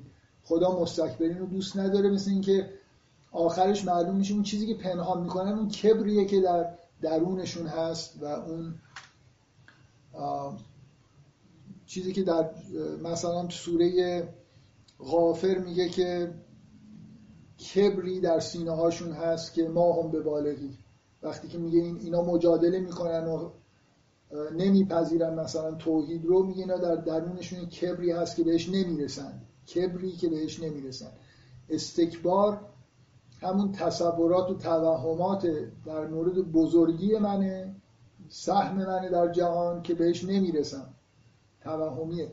یه سهمی ما در جهان داریم که می‌تونیم بهش برسیم می‌تونیم خلیفت الله بشیم. مثل حضرت مسیح حیات رو هم می‌تونیم تحت تاثیر قرار بدیم که اگه بهش برسیم مستکبر نیستیم. یه راه دیگه ای رفتیم که واقعا رشد کردیم و واقعا به بزرگی رسیدیم نه با در تخیلات خودمون. اصلا بزرگترین مانع رشد همین تخیل رشد یافته بودنه که اون نیاز به حرکت برای رشد کردن رو در واقع خونسا می‌کنه. بنابراین تو این آیات میگه که یه چیز ادبی جالبی هم اینجا هست بغیر از این تکرار اول و آخر که این قطعه رو میبنده یه جایی یه دفعه ببینید چجوری وارد بحث قیام ببینید از اول سوره تا اینجا هیچ سخنی از آخرت نیست. بس. به نظر می‌رسه که درباره همین آسمان ها و زمین خلق شدن انسان از نطفه خلق شده اینا نعمت هاست. خداوند همین کار رو داره می‌کنه. و الذین یدعون من دون الله لا یخلقون شیئا و هم یخلقون. بعد میگه الهکم ببخشید میگه که امواتون این آیه پل بین این بحثایی که داره میشه با آخرت. میگه امواتون غیر و احیا. اینا مردگانی هستن زنده نیستن. و ما یشعرون ایان یبعثون. نمی‌دونم شما کی نمی‌دونن که آنها اون کسایی که اینا رو می‌خوانند یعنی بت پرستا ایان یبعثون. یه دفعه کلمه بعث میاد. این یه چیزی که از اینجا بحثش باز میشه دیگه. همیشه بعد از توحید باید ذکری از معاد باشه. با این آیه که اینا امواتن غیر احیا مثل اینکه ذهن آدم میره سمت اینکه مرگ و دوباره زندگی هست و ما یشعرون ایانه یبعثون نمی‌دونن اینا که مبعوث میشن. الهکم اله واحد. فالذین لا یؤمنون بالآخرته قلوبهم منکرتون و هم مستکبرون. اینایی که به آخرت ایمان نمیارن قلبشون در انکار و مستکبرن. بعد میگه لا جرم ان الله یعلم ما یسرون و ما یعلن این زیاد صحبت کردم فکر کنم اصلا اولا معلوم بود که این قطعه به نظر من خیلی مهمه. برای همینم جداش کردم چون واقعیتش اینه یه نفر می‌تونه از آیه 19 تا مثلا آیه 32 رو یه قطعه در نظر بگیری که سه بخش داره. من حالا این قطعه رو کوتاه ولی جدا کردم برای خاطر اینکه یه محتوای خیلی مهمی درباره در واقع همین ارتباط بین استکبار و نپذیرفتن نعمت ها و نپذیرفتن شکرگزاری و اینا داره. ببخشید من دارم یادداشتامو نگاه می‌کنم چیزی جا نیفتاده بشه برم سراغ قسمت بعدی.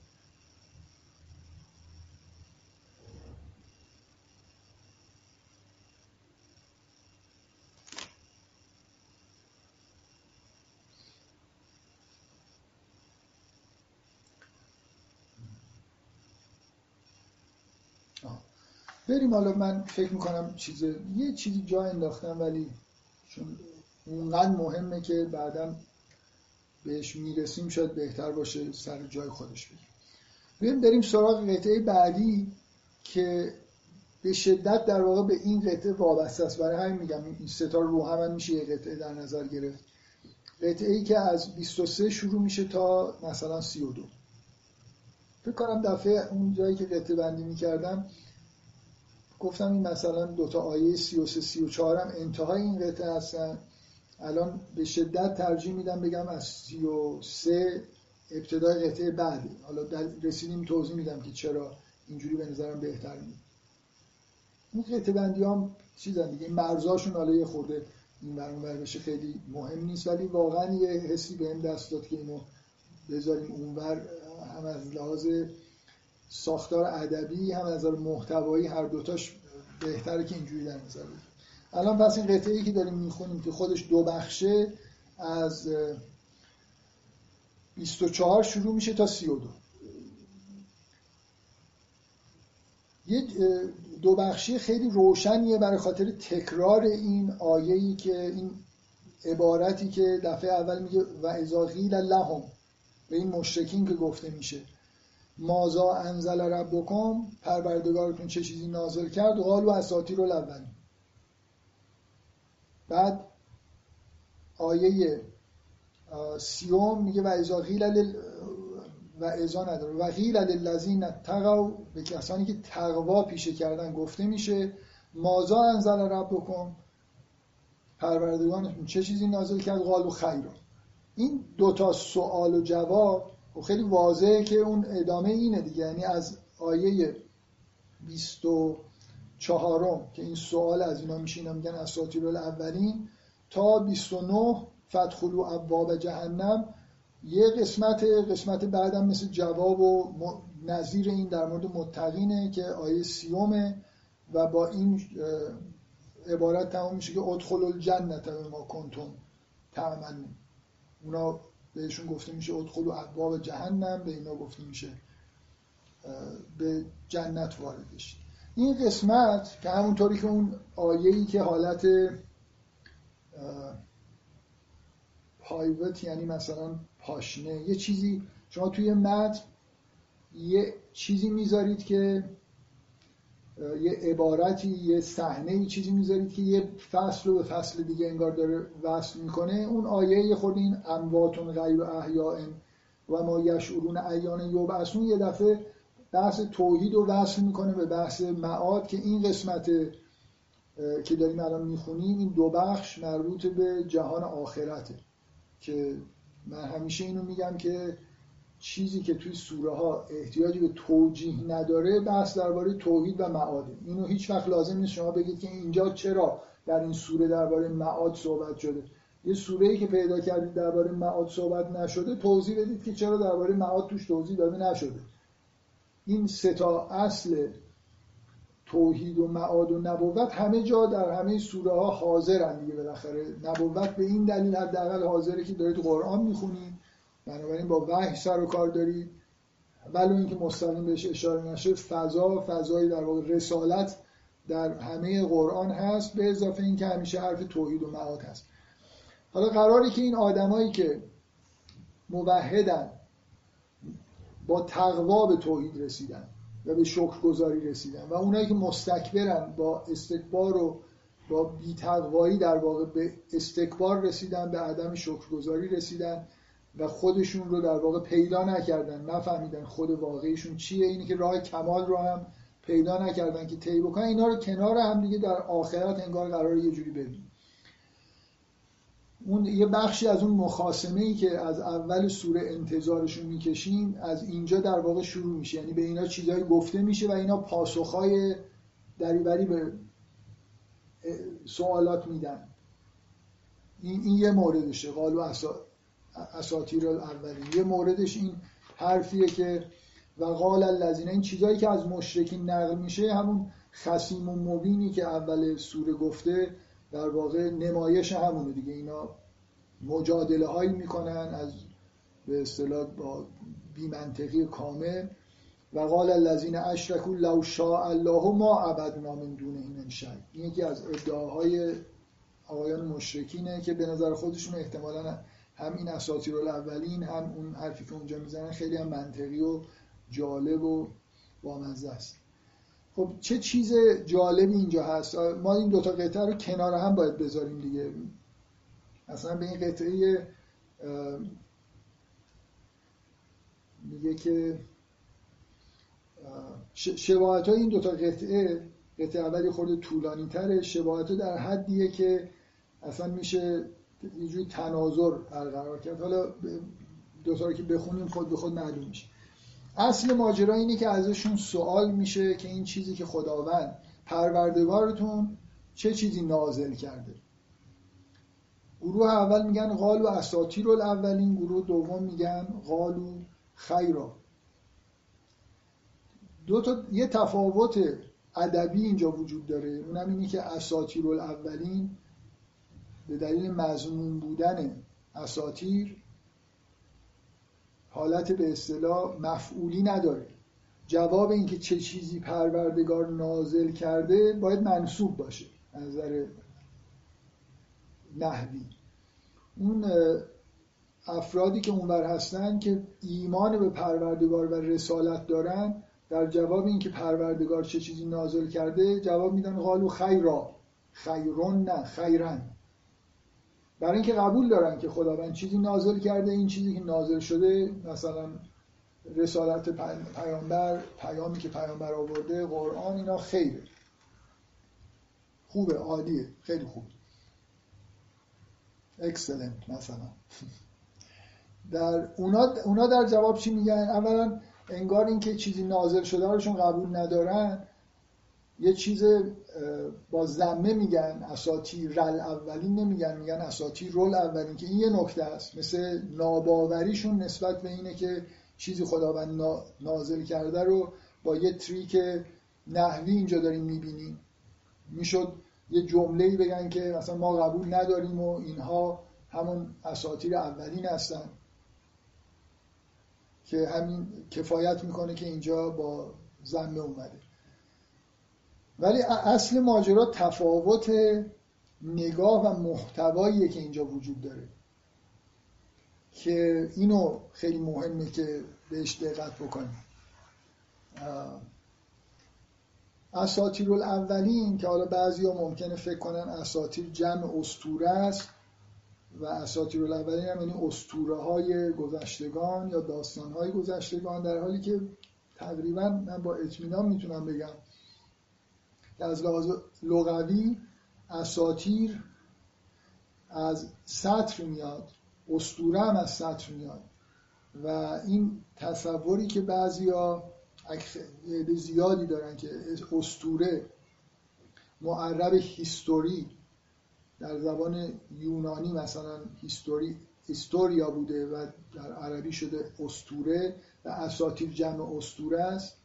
و یه جوری معنی مثلا داستانهای تاریخی و چیزهای گذشتگان اینا میده درست نیست. اساتیر اولی مثل نگاشته های پیشینیان. یه همچین معنی داره که بعدا حالا معنی جمع استوره گرفته استوره معنای دیگه گرفته.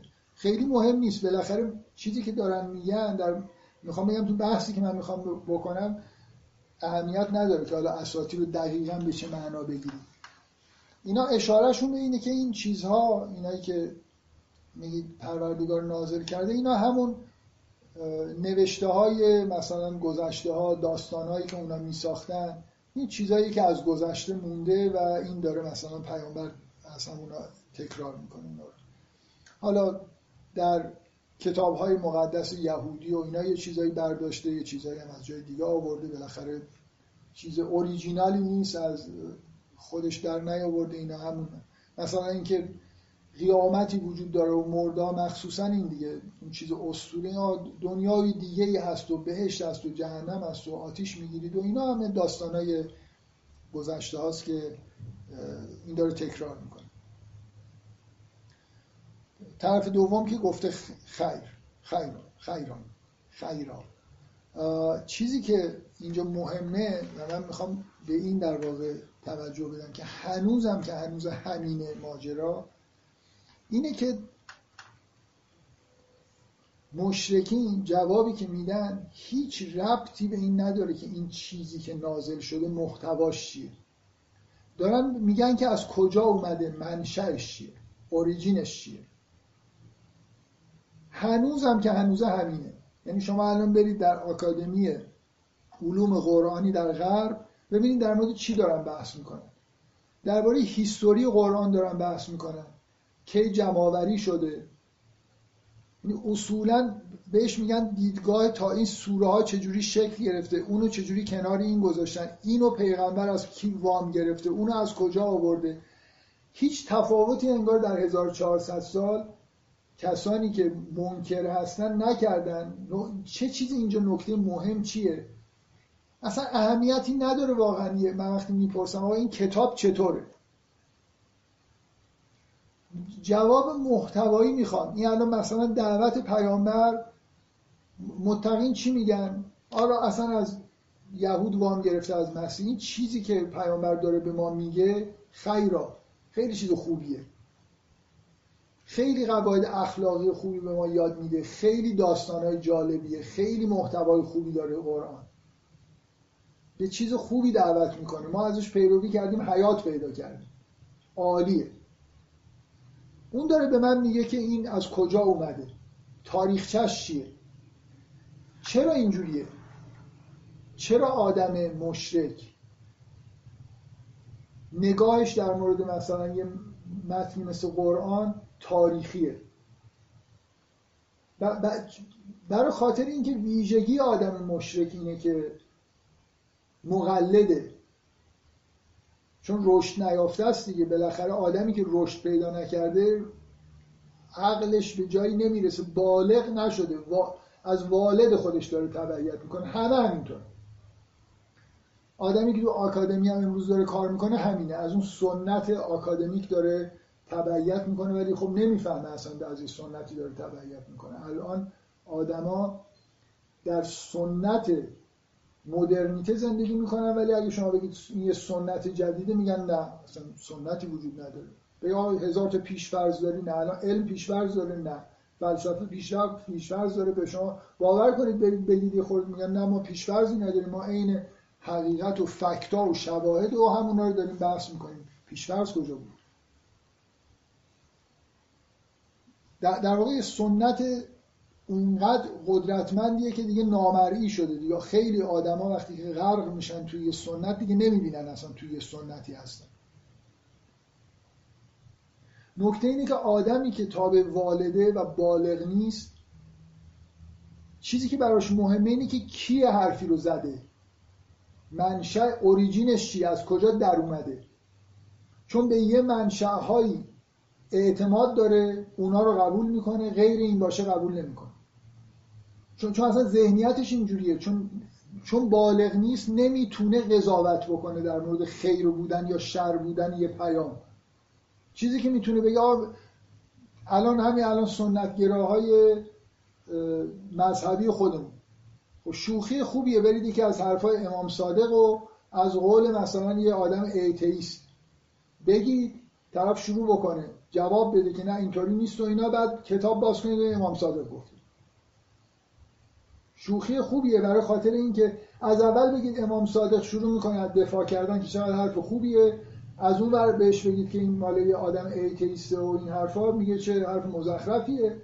برای اینکه اساس اساس در واقع درک افرادی که بالغ نیستن رشد یافته نیستن در قضاوت روی اینکه خوب بد بودن حرفا درست و غلط بودنشون اینه که منشأش چیه؟ از یارو می‌پرسن که این چیزی که حالا این قرآن حالا اصلا خدا نازل کرده یا نه این قرآن نظر درباره قرآن چیه؟ میگه اینو از فلانجا آورده. اینو یه آدم اعجمی داره بهش میگه. این اساطیر الاولینه خب حالا این چیه؟ این توش چیه؟ پیام خوبیه بدی و من چه من بچم من که نمی‌تونم یعنی حرف دلش اینه.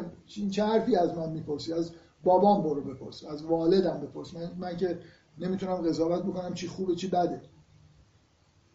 من یه بار فکر کنم اینو نقل کردم اینم یه چیز خیلی بامزه بود. یه نفر برای من تعریف کرد گفت رفته بود یه بچه کوچیکی رفته بود چهارشنبه سوری. چهار سالش بود سه سالش بود خیلی کوچولو بود. رفته بود بعد حالا یادم نیست با کی رفته بود تنهایی نرفته بود. مثلا با برادر بزرگش رفته بود با پسر داییش رفته بود. بعد اومده بود خونه خواهرش کسی می‌گفت مثلا ازش پرسیده بود گفته بود چرا رفتی اونجا؟ خطرناک بود نباید می‌رفتی و برگشت با یه حالت خیلی جدی و متعجبی گفت گفت بچه ها با باباهاشون اومده بودن. حالا دیگه بچه سه چهار ساله خوب و بد که نمی‌فهمه. اون که با باباش اومده با بابا اون که بابا میگه خوبه دیگه. که والد میگه خوبه اون که جایی که والد اومده دیگه خوب بوده دیگه. یعنی این چه حرفی تو داری می‌زنی؟ بقیه با باباشون اومده بودن. حالا این که شما این چیزی که در قرآن چه جور کتابیه؟ این حرفایی که داریم می‌زنیم نظرتون درباره اینا چیه؟ میگه اینا رو بابام نگفته اینا رو مثلا یکی دیگه گفته. خوب نیست دیگه یعنی معنیش اینه من قبول نمی‌کنم. اینا اساطیر الاولین نکته خیلی مهم در مورد این اساطیر الاولین اینه که عین همین حرف همین الان هم دارن می‌زنن. یعنی نه فقط این مسئله ارجاع به تحقیقات تاریخی درباره قرآن. شما در مطالعات آکادمیک بسیار کم می‌بینید که درباره محتوای قرآن خوب و بد بودن بخوان قضاوت بکنن. اصلا وظیفه خودشون نمی‌دونن. فقط این مثل کتابی ما به عنوان پدیده تاریخی اینو بررسی بکنیم. چی بوده و چی نبوده همین بیشتر انگار ازشون بر نمیاد. حسشون هم همینه یه چیز قدیمیه. اون نکته که می‌خوام بگم اینه یه تصوری وجود داره در خیلی ها اینقدر این حرف تکرار شده که مثل که حقیقت مسلم. یه تصوری وجود داره که این در دوران مدرن بوده که آدما یه احساسی پیدا کردن. خود مثلا احساس تسلط بر پد... این حالت استکبار رو پیدا کردن. آدمای مذهبی دوران مدرن رو اینجوری نقد می‌کنن که آره از دوره رنسانس به بعد انسان یه دفعه حالت خودبنیاد پیدا کرد و احساس کرد که خیلی بر جهان مسلط شد و همیشه همین بوده. یعنی فقط میزانش مثلا فرهنگ کلا چون کوچیک بوده بعدم بزرگ شده شاخ و برگ پیدا کرده آدما با اتفاقی که در اروپا افتاده همه باسواد شدن یه جوری یه فرهنگ غلبه پیدا کرد کم کم همه مردم توش مشارکت کردن. این اتفاق مهمی بوده که در دنیای مدرن افتاده که همه چیز خیلی شاخ و برگ پیدا کرده. الان شما همون احساس ببینید آدم مشرک زمان پیغمبر احساس وقتی می‌خواد تغییر بکنه. می‌خواد بگه این قدیمی هم اینا. اینا اساطیر الاولین هم. اینا رو پیشینیان یه چیزایی می‌گفتن. اینا هموناست. قدیمی بودن یعنی نکته منفی که اینجا وجود داره به غیر از اینکه اوریجینش رو مثلا داره برمیگردونه به جای اینکه جواب بده که این خودش چجوریه اینکه اینا چی حرفای قدیمی هن. مدرن نیستن. یعنی مشرکین هم احساس همه آدما همیشه احساس مدرن بودن می‌کردن. برای اینکه در پایان تاریخ ایستاده بودن دیگه. همیشه نسبت به گذشته احساس این که اون گذشته حقیر بوده. ما الان در بالاترین و پیشرفته ترین موقعیت ممکن هستیم. یعنی اون افرادی که دیدگاه دینی نداشتن دیدگاه الهی نداشتن لاقل این برخورد رو همیشه با تاریخ داشتن که طرف نگاه می‌کنه فرعون احساس می‌کنه در اوج تمدن. خب به یه معنایی از لحاظ مادی و ظاهری نگاه بکنید همیشه در هر لحظه ما در اوج تمدنیم به معنای دیگه. به غیر از حالا یه دورای کوتاهی که شاید یه جنگ جهانی بشه خرابی به بار بیاد. بالاخره بعد از این مدتی ما هر قرنی رو نگاه کنیم نسبت به قرن پیش به نظر میاد پیشرفت کردیم. یعنی فضا اگه به معنویت نگاه نکنید به همین چیزای ظاهری نگاه بکنید همیشه احساس یه آدمی که ظاهربینه اینه که در اوج قرار داره در انتها قرار داره. همه چیزایی که قبل بوده چرند بوده. این احساس عمیقا در دنیای مدرن به وجود اومد و دین هم حس کهنگی و اینکه یه چیزیه که دیگه مثلا انگار کارایی نداره و اینا هم خیلی در واقع شما ته ذهن آدمای آدمایی که با دین مخالفن دشمنی می‌کنن یا اصلا احساس بدی نسبت به دین دارن ته ذهنشون یه احساسی از این چیزای مدرن چیزای نو پیشرفت این اسطوره پیشرفت که بشر همینجور داره پیشرفت می‌کنه و میرو به کجاها خواهد رسید و این احساسات نسبت به دینی که الان واقعا قدیمیه. یعنی دیگه حالا جدیدترین دینی که مثلا دین اسلام در 1400 سال پیش شکل گرفته اون موقعی که اسلام هم بود بالاخره حرفا حرفا قدیمی تر از اسلام بود یعنی اینکه میگن اساطیر الاولین همون تورات هم گفته مسیحیان میگن و دیگه هم قبلش هم گفتن. حرفا قدیمی حرفا قدیمی به درد نمی‌خوره. ما الان تو دوران اوج تاریخ هستیم. این خیلی خیلی نکته مهمی. می‌خوام بگم این جواب قال و اساطیر الاولین جدای از این که والدانه است توهم اصول پیشرفت توش است و در این حال اون نکته اولی که گفتم حالت انکار در مورد منشأش در واقع نظر لغوی از نظر نحوی توش وجود داره. اینا نکته هایی که چون چندین بارم در قرآن این اشاره میاد به نظر من اشاره مهمیه. در مقابلش اون ور می‌بینید دقیقا وقیل الذین تقوا اونایی که تقوا پیشه کردن اینا همونایی که به شکرگزاری می‌رسن به توحید می‌رسن و به رشد می‌رسن. در واقع اونایی که رشد یافته هستن بهشون گفته میشه مازا انزل رب بکن قالو خیرا چیز عالیه خیلی چیز خوبیه. حالا از کجا قبلا بوده نبوده؟ اصلا حالا من قرآن رو می‌خونم پیشینه داره نداره. از آسمان اومده از زمین اومده. می‌تونم اگه بالغانه بخونم می‌تونم قضاوت بکنم که خیلی جالبه. حالا نتیجه بینش باستانی خیلی عمیقه که بعضی از انسان ها داشتن. الان شما بیاید به یه آدم مدرنیته زده بگید که در دوران باستان بینش وجود داشته که خیلی عمیقتر از دوران مدرنه. کما اینکه هایدگر این حرف رو می‌زد می‌گفتن مرتجع. می‌گفتن هایدگر آخرهای عمرش خیلی مرتجع شده هر کسی بیاد بگه آیا انشنت ویزدمی مثلا وجود داره یه تردیشن های جالبی وجود داره که خیلی بهتر از تردیشن های مدرن و اینا. خب این آدم محکومه دیگه آدم واپسگرای مرتجع کهنه پرست خیلی بده. ما که حرف روز می‌زنیم خوبه. الان حرف حرف علم و پیشرفت و تکنولوژی و هوش مصنوعی و اصلا این حرفا چی؟ خلاصه این فضا من نکته جالب به نظرم اینه که این فضایی که الان می‌بینید اون موقع وجود داشته. اگه مطالعات قرآنی الان هیستوریک اون موقع مطالعات قرآنی در بعد به شروعش هیستوریک بود که می‌خواستن بفهمن که منشأش به از کجا است و از کجا اومده به جای اینکه خودش چی داره میگه جالبه نیست. خودش رو بررسی بکنیم. اینا نکات فرعی. حالا این دوتا قطعه کنار هم دیگه واقعا من به نظرم دارم زیاد جزئیات میگم. اینجوری نمیشه پیشرفت. بذارید بذارید کلا بگم دیگه. خب قطعه اول نمایش میده که اینا این حرف رو می‌زنن. در مورد آوزار هم کاملتا یا من هم قبلا گفتم حالا توضیح نمیده. اگه واقعا وقت شد می‌تونیم برگردیم یه چیزایی در مورد خود این آیات بگیم. دو تا قطعه میاد که این گروهی که با تقوا هستن در مقابل گروه مستکبر. نحوه قضاوتشون نسبت به محتوای رسالت با یه جمله میاد و بعدم اینکه در آخرت اینا به چه چیزی می‌رسن. من مخصوصا تاکیدم این اگه اینا رو می‌خواد بخونید این آیه ای که میگه که ثم یوم القیامت یخزیهم و یقول عین شرکای الذین کنتم تشاقون فیهم. قال الذین اوتوا العلم ان الخزی الیوم. دو بار این کلمه خزی میاد برای اینکه برای مستکبرین در عالم آخرت اینا در اونجا خار میشن. برای خاطر اینکه مثل چیزن دیگه.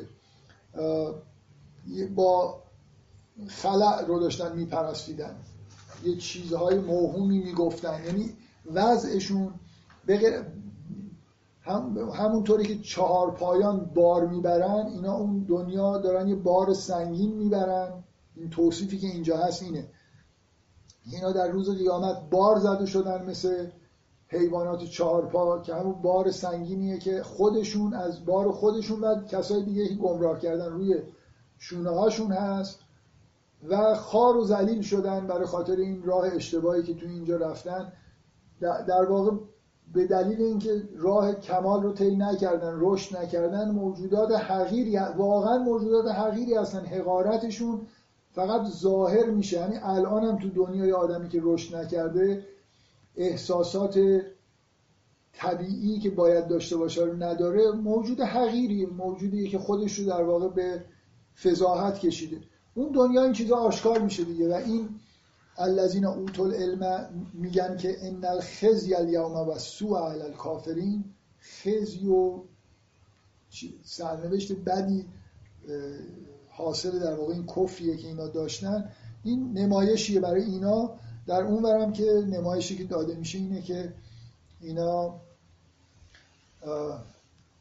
قیل للذین. چند تا نکته کوچیک هست اینا رو بگم هرچند اون قسمت که آیه 26 یه مقدار که معنیش ممکنه اشکال داشته باشن بعضی ها. من همه ترجمه رو چک نکردم. یعنی چی؟ فعت الله بنیانهم من القواعد فخر علیهم السقف. این علامه خیلی خوب اینو توضیح داده که میگه که خداوند مثل اینکه اینا مواظب بالای سرشون بودن که فرو نریزه میگه خداوند فعتل و بنیان هم من القواعد از زیر مثل اینکه بنیان رو خراب کرد سقف رو سرشون ریخت. اینا یه طرف دیگر رو داشتن نگاه می‌کردن. احساس خطرشون نسبت به یه طرف دیگه ای بود در حالی که این اتفاقی که افتاد بنیانشون اون قسمتی که فکر نمی‌کردن که سست باشه اونجاست که سست بود و باعث شد که همه چیز فرو بریزه. من نمی‌خوام واقعا در مورد این چیزا بذارید همینجوری الان روشنه دیگه. فکر می‌کنم در حد اینکه قطعه روشن باشه چی داره میگه معلومه دیگه. یه نمایشی از اون استکبار و حاصلش در آخرت در مقابل تقوا حاصلش در آخرت توی این آیات اومده. این آیه سیوم میگه وقیل للذین اتقوا مازا انزل ربکم؟ قالوا خیرا. للذین این آیه للذین احسنوا فی هذه دنیا حسنه ولدار الاخرت خیر. یه احسن و حسنه هست یه خیرم به اون خیرا. این آیه یه جوری یه حالت تقارنی ایجاد کرده دوتا خیر و دوتا حسنه. این توی این سوره تعداد حسنه ها زیاده. یکی از بچه ها توی گروه یه پیامی فرستاد که من دقت نکرده بودم که فقط حسنه نیست.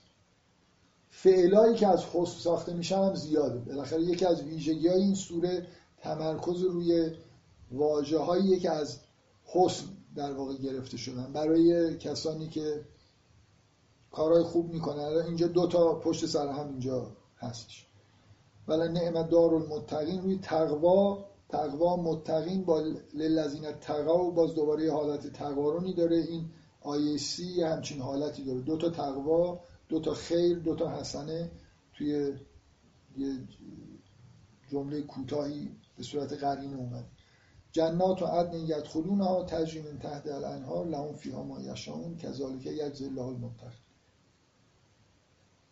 یه قرینه اون صحنه ای که برای اونا ذکر شده که الذین تتوفاهم الملائکه ظالمی انفسهم اینجا میگه الذین تتوفاهم الملائکه طیبین. یقولون سلام علیکم ادخلوا الجنه بما کنتم تعملون اونا, اونا می‌گفتن فعلق و سلم ما کننا نعمل و منسو اینا, اینا طیبینن بهشون سلام کرده میشه در سلامتن. اونا فعلق و سلام اونا انگار یه جوری تسلیم میشن ما کننا نعمل و منسو ما کار بدی نمی‌کردیم. یه مقدار دیره برای این حرف و اینکه واقعا اکثریت قاطع آدمایی که کسیفترین و زشتترین کارا رو در زندگیشون کردن نمی‌دونن. واقعا نمی‌دونن که کار بدی دارن می‌کنن. هیتلر داشت جهان رو از لوس وجود یهودیایی که باعث خرابی دنیا شده بودن پاک می‌کرد مثلا و سعی می‌کرد که انسانهایی که پاک هستن و بهتر هستن رو در واقع به جایگاه واقعی خودشون برسونه. چون بهشون ظلم شده بود و یهودی ها مثلا یه جوری جایگاه ها رو با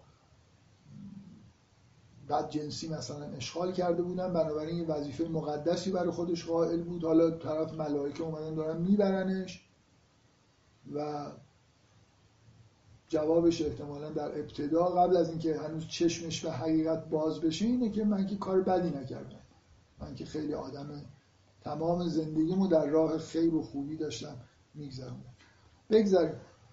خیلی این دوتا قطعه چیز دارن دیگه با هم دیگه ارتباط دارن. من فکر کنم خودتون بخونید ارتباط. جمله های تکرار میشه. اونجا برای اونا چه جوری برای همون جوری که اساطیر الاولین و خیر یه چیزی داره جالبه از مقایسه کردنش محتوای جالبی درباره نحوه تفکر و نگاه اینا و در مقابل اونا داره. بقیهش هم همینطوری. یعنی تک تک کلمه ها رو میشه کنار هم دیگه گذاشت در موردش بحث.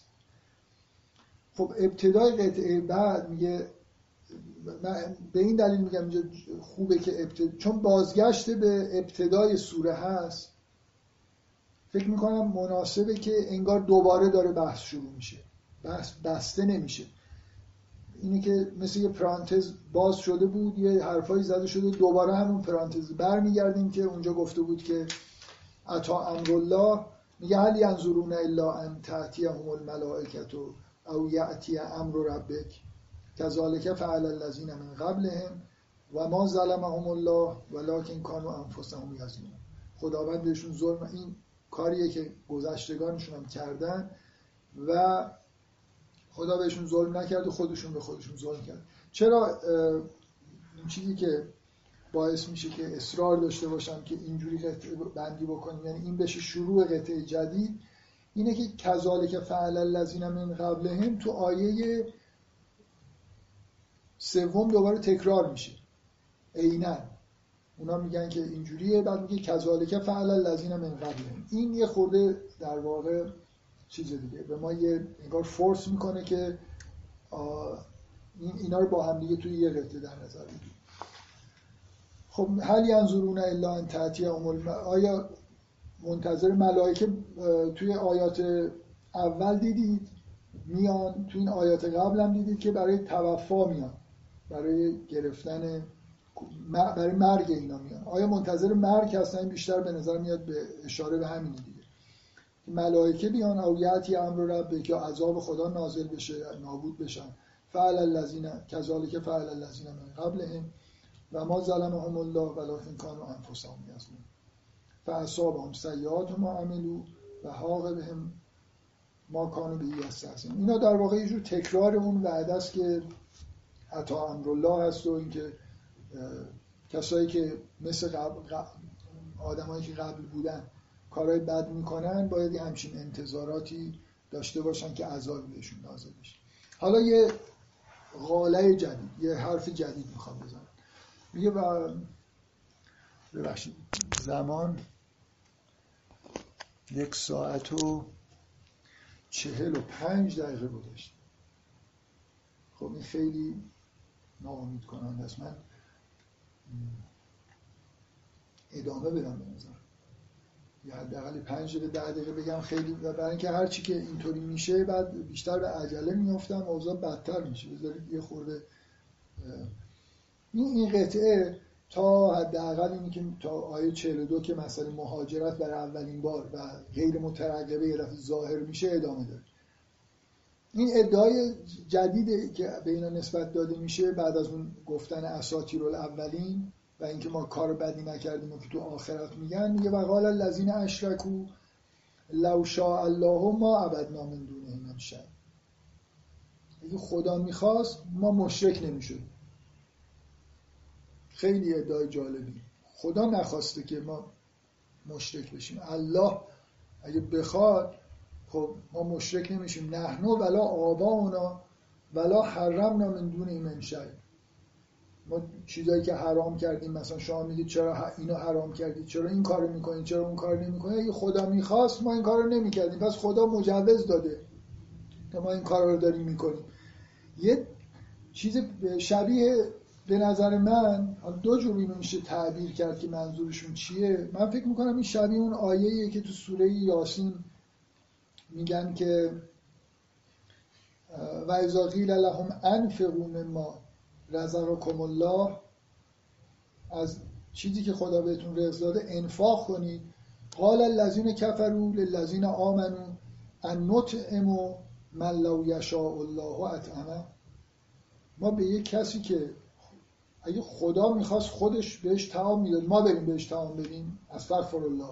این مثلا یه کاری رو نمی‌خوام بکنن میگه خب خدا اگه می‌خواست به اون تعام می‌داد دیگه نداده من برم بدم. مثل اینکه من دارم با امر خداوند یه معارضه ای می‌کنم. مثلا خلاف امر خداوندم. یه چیز عجیبی در واقع توی این نگاه هست و در این حال یه چیز عمیق. مسخره بازی در نمیارن. واقعا فکر می‌کنن دارن یه حرف منطقی می‌زنن. اگه من مشرک شدم خب خدا اگه می‌خواست من مشرک نمی‌شدم. بنابراین خدا خواسته که من مشرک حالا خدا داره میگه امر می‌کنه که مشرک نباش. پیغمبرم فرستاده داره به تو میگه که مشرک نباش. مثلا کار بدیه. ولی تو مشرکی. می‌دونی یه جور یه جور قاطی بودن مسائل تشریع و تکوین توی ذهنشون انگار پیش میاد. خب خدا که داره به تو میگه که این کار رو نکن. تو می‌کنی؟ بعد میگه اگه خدا می‌خواست من نمی‌کردم. و خب خدا که خواست تو نکنی.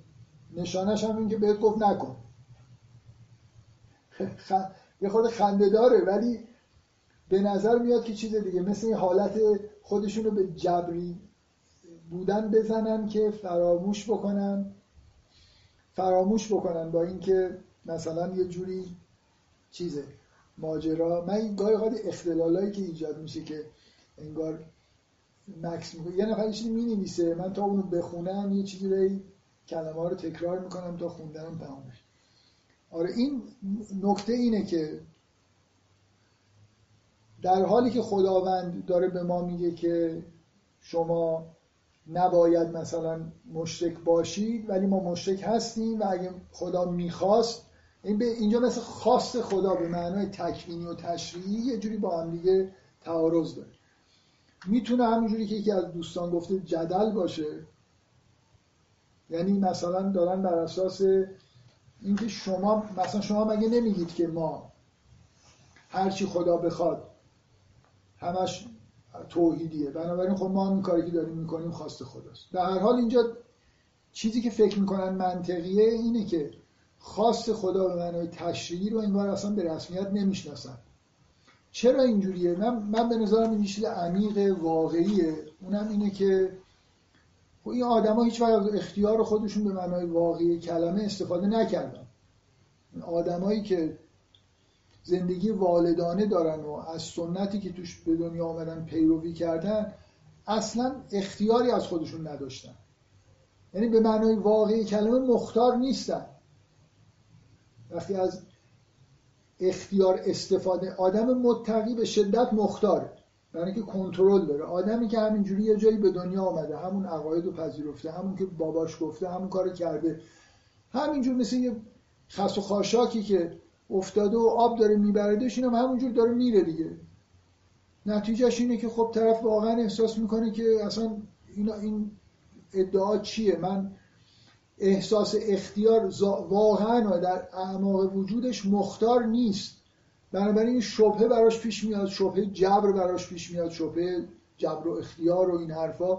و اینکه خب دیگه من همینجوری خود می‌بینید اشاره به آبای خودشون هم می‌کنن. اینکه اگه ما و آبای ما این کارها رو نمی‌کردیم. در واقع مثل یا موجودی دارن صحبت می‌کنن که از خودش اختیار نداره دقیقا دارن طوری صحبت می‌کنن که انگار ما اختیار نداریم. انگار اینکه ما یه اختیاری داریم و حالا می‌تونیم یه کارهایی رو بکنیم یه کارهایی رو نکنیم انتخاب می‌کنیم بین خوب و بد. واقعا انگار یه همچین چیزی رو در, در درونشون ندیدن و بنابراین این حرف نظرشون یه حالت منطقی هم داره. من, من فکر می‌کنم این برمیگرده این شبهی که ایجاد می‌کنن. حالا چه حالت جدل داشته باشه چه نه به یه چیز عمیقی در درونشون اونم این که به معنای واقعی کلمه آدمای مختاری نیستن. یه قطعه ای که بعد از این میاد که یه توصیف کلیه و لقد بعثنا فی کل امت رسولا این واژه امت اینجا به کار برده میشه. برای اینکه کم کم می‌بینید این واژه امت میاد.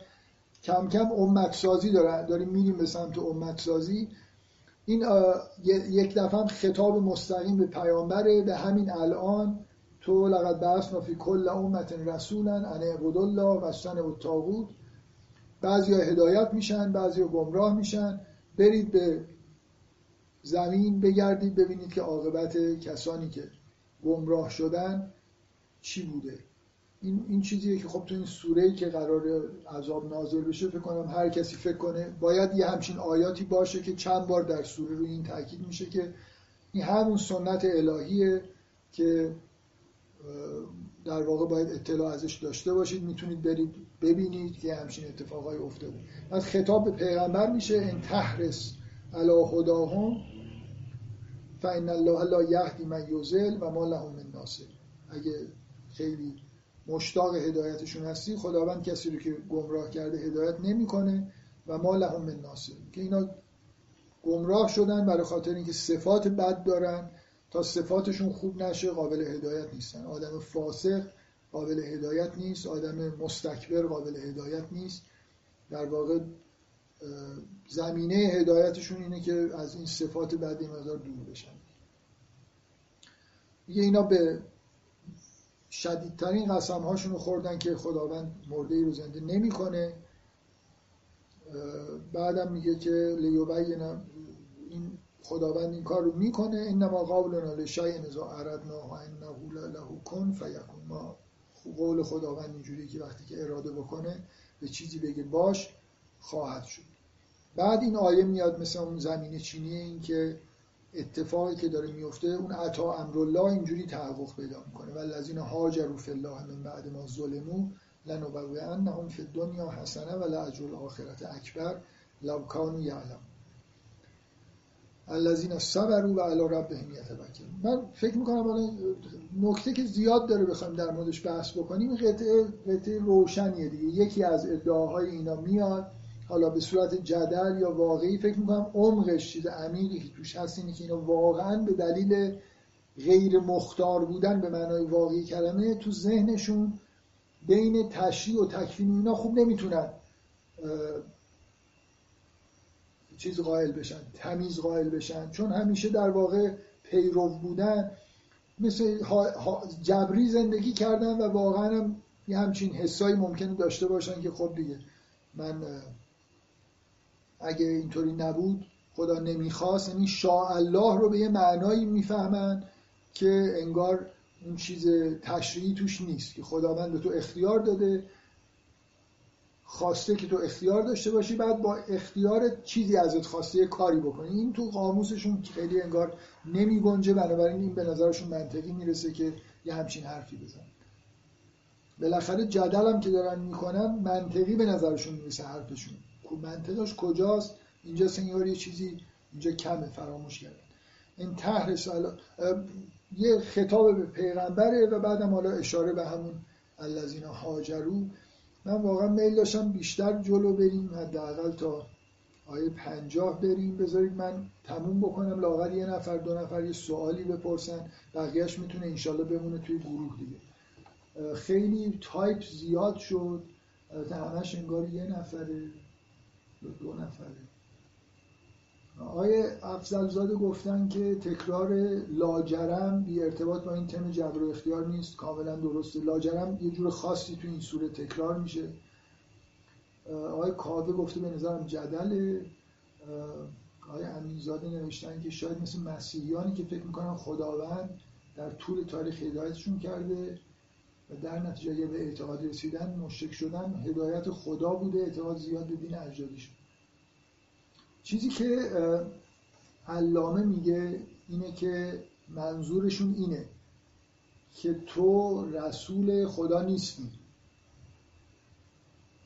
و این چیزی که اگر اگه ما می‌دونستیم اگه واقعا تو رسول خدا بودی و پیام آورده بودی که ما این کارا رو نکنیم و اینا رو حلال و حرام رو اینجوری نکنیم و اینا رو نپرستیم اگه ما می‌دونستیم که اینجوریه خب معلومه ما تابع الله بودیم و نمی‌کردیم این کارا رو. یعنی یه تعبیر این آیه اینه که من به نظرم اون چیزی که اول گفتم یعنی اون حالت جمع به دلیل شباهتی که با اون آیه سوره یاسین داره فکر می‌کنم منظورشون اون یکیه. ولی اینجوری هم میشه تعبیر کرد دیگه. علامه اینو ترجیح میده. میگه که منظورشون اینه که تو پیامبر الله نیستی. اگه بودی ازت بهت ایمان می آوردیم و کارهایی که تو می‌گفتی رو می‌کردیم ولو شاء الله مثلا به این معنا که اگه واقعا تو نماینده اراده خدا بودی تو حرفایی که می‌زدی از طرف خدا بود.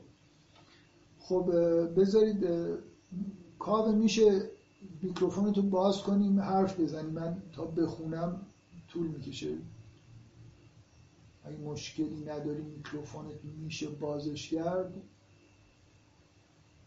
می‌تونی بگی منظورت چیه؟ چون سه تا چیز تایپ کرد. اصلا بشید من فکر کنم یه کمی مثلا این شبیه همون آیه که تو سوی اعراف تکسش که که وقتی که مثلا این کاری انجام میدن میگن که پدران این کار می‌کردن و خداوند مثلا هم کرده به این و این ولی مطمئن نیستم آره این دقیقا این همین تعبیریه که علامه می‌کنه دیگه. یعنی اینکه ما تابع خدا هستیم. تو از طرف خدا نیومدی. مثل همین آیه‌ای که تو سوره اعراف آیه 28 میگی. دقیقا شاید به همین هم حتی علامه اشاره کرد. ولی باز من احساسم اینه که ولو شاء الله خیلی با این سازگار نیست. اگر خدا می‌خواست. اگر خدا از ما می‌خواست. اگر خدا به ما امر می‌کرد. می‌دونید این مثل اون آیه است که میگه ان نطعم من لو یشاء الله اطعمه. شاء الله فکر می‌کنم اونجا اومده اینجا اومده. بالاخره اون آیه هست. یعنی اینا یه همچین تصوراتی از اینکه کاری که میشه مهر تایید الهی داره به یه معنایی. بنابراین ما هم که اینجوری شدیم حتما تایید الهی بود و این حرفا دارن. یه چیز قاطی پاتی این شکلی دارن میگن دیگه. به حال من به دلیل احترامی که برای علامه قائلم اون چیز رو رد نمی کنم فکر می کنم می‌تونید مراجعه بکنید استدلال علامه رو ببینید که جور دیگه ای در واقع انگار می‌خونه این همینطوری که کاوه گفت. همونطوری که مثلا شبیه آیه 28 اعرافه یا شبیه اون آیه یاسین. بحث سر اینه که من فکر می‌کنم که بیشتر شبیه اون ادعاشون در مورد اطعام فقرا و این حرف هست.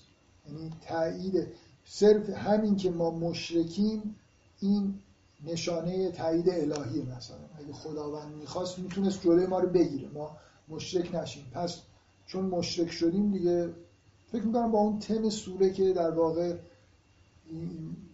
من سعی کردم بگم که اینا یه جوری در واقع آدم های غیر مختاری هستن به معنای واقعی کلمه اشاره که به آبا میشه. اشاره به آبا با هر دو تا تعبیر چیز منطقی و جور در خب ببخشید من یه مقدار با عجله و تونتون صحبت کردم. بازم به اون چیزی که می‌خواستم نرسیدم. انشالله حالا توی جلسات آینده یه ذره از اول جزئیات رو کمتر تو یادداشتام می نویسم که مجبور نشم اینجوری برنامه کوچیکتر بردارم که سریعتر بتونیم پیش بریم که بتونیم یه بار دیگه حداقل مثلا یه لایه های یه خورده عمیقتری از سوره رو در موردش برسیم صحبت بکنیم. مرسی حالا فعلا همینجا جلسه رو ختم کنیم دیگه. فعلا خدافظ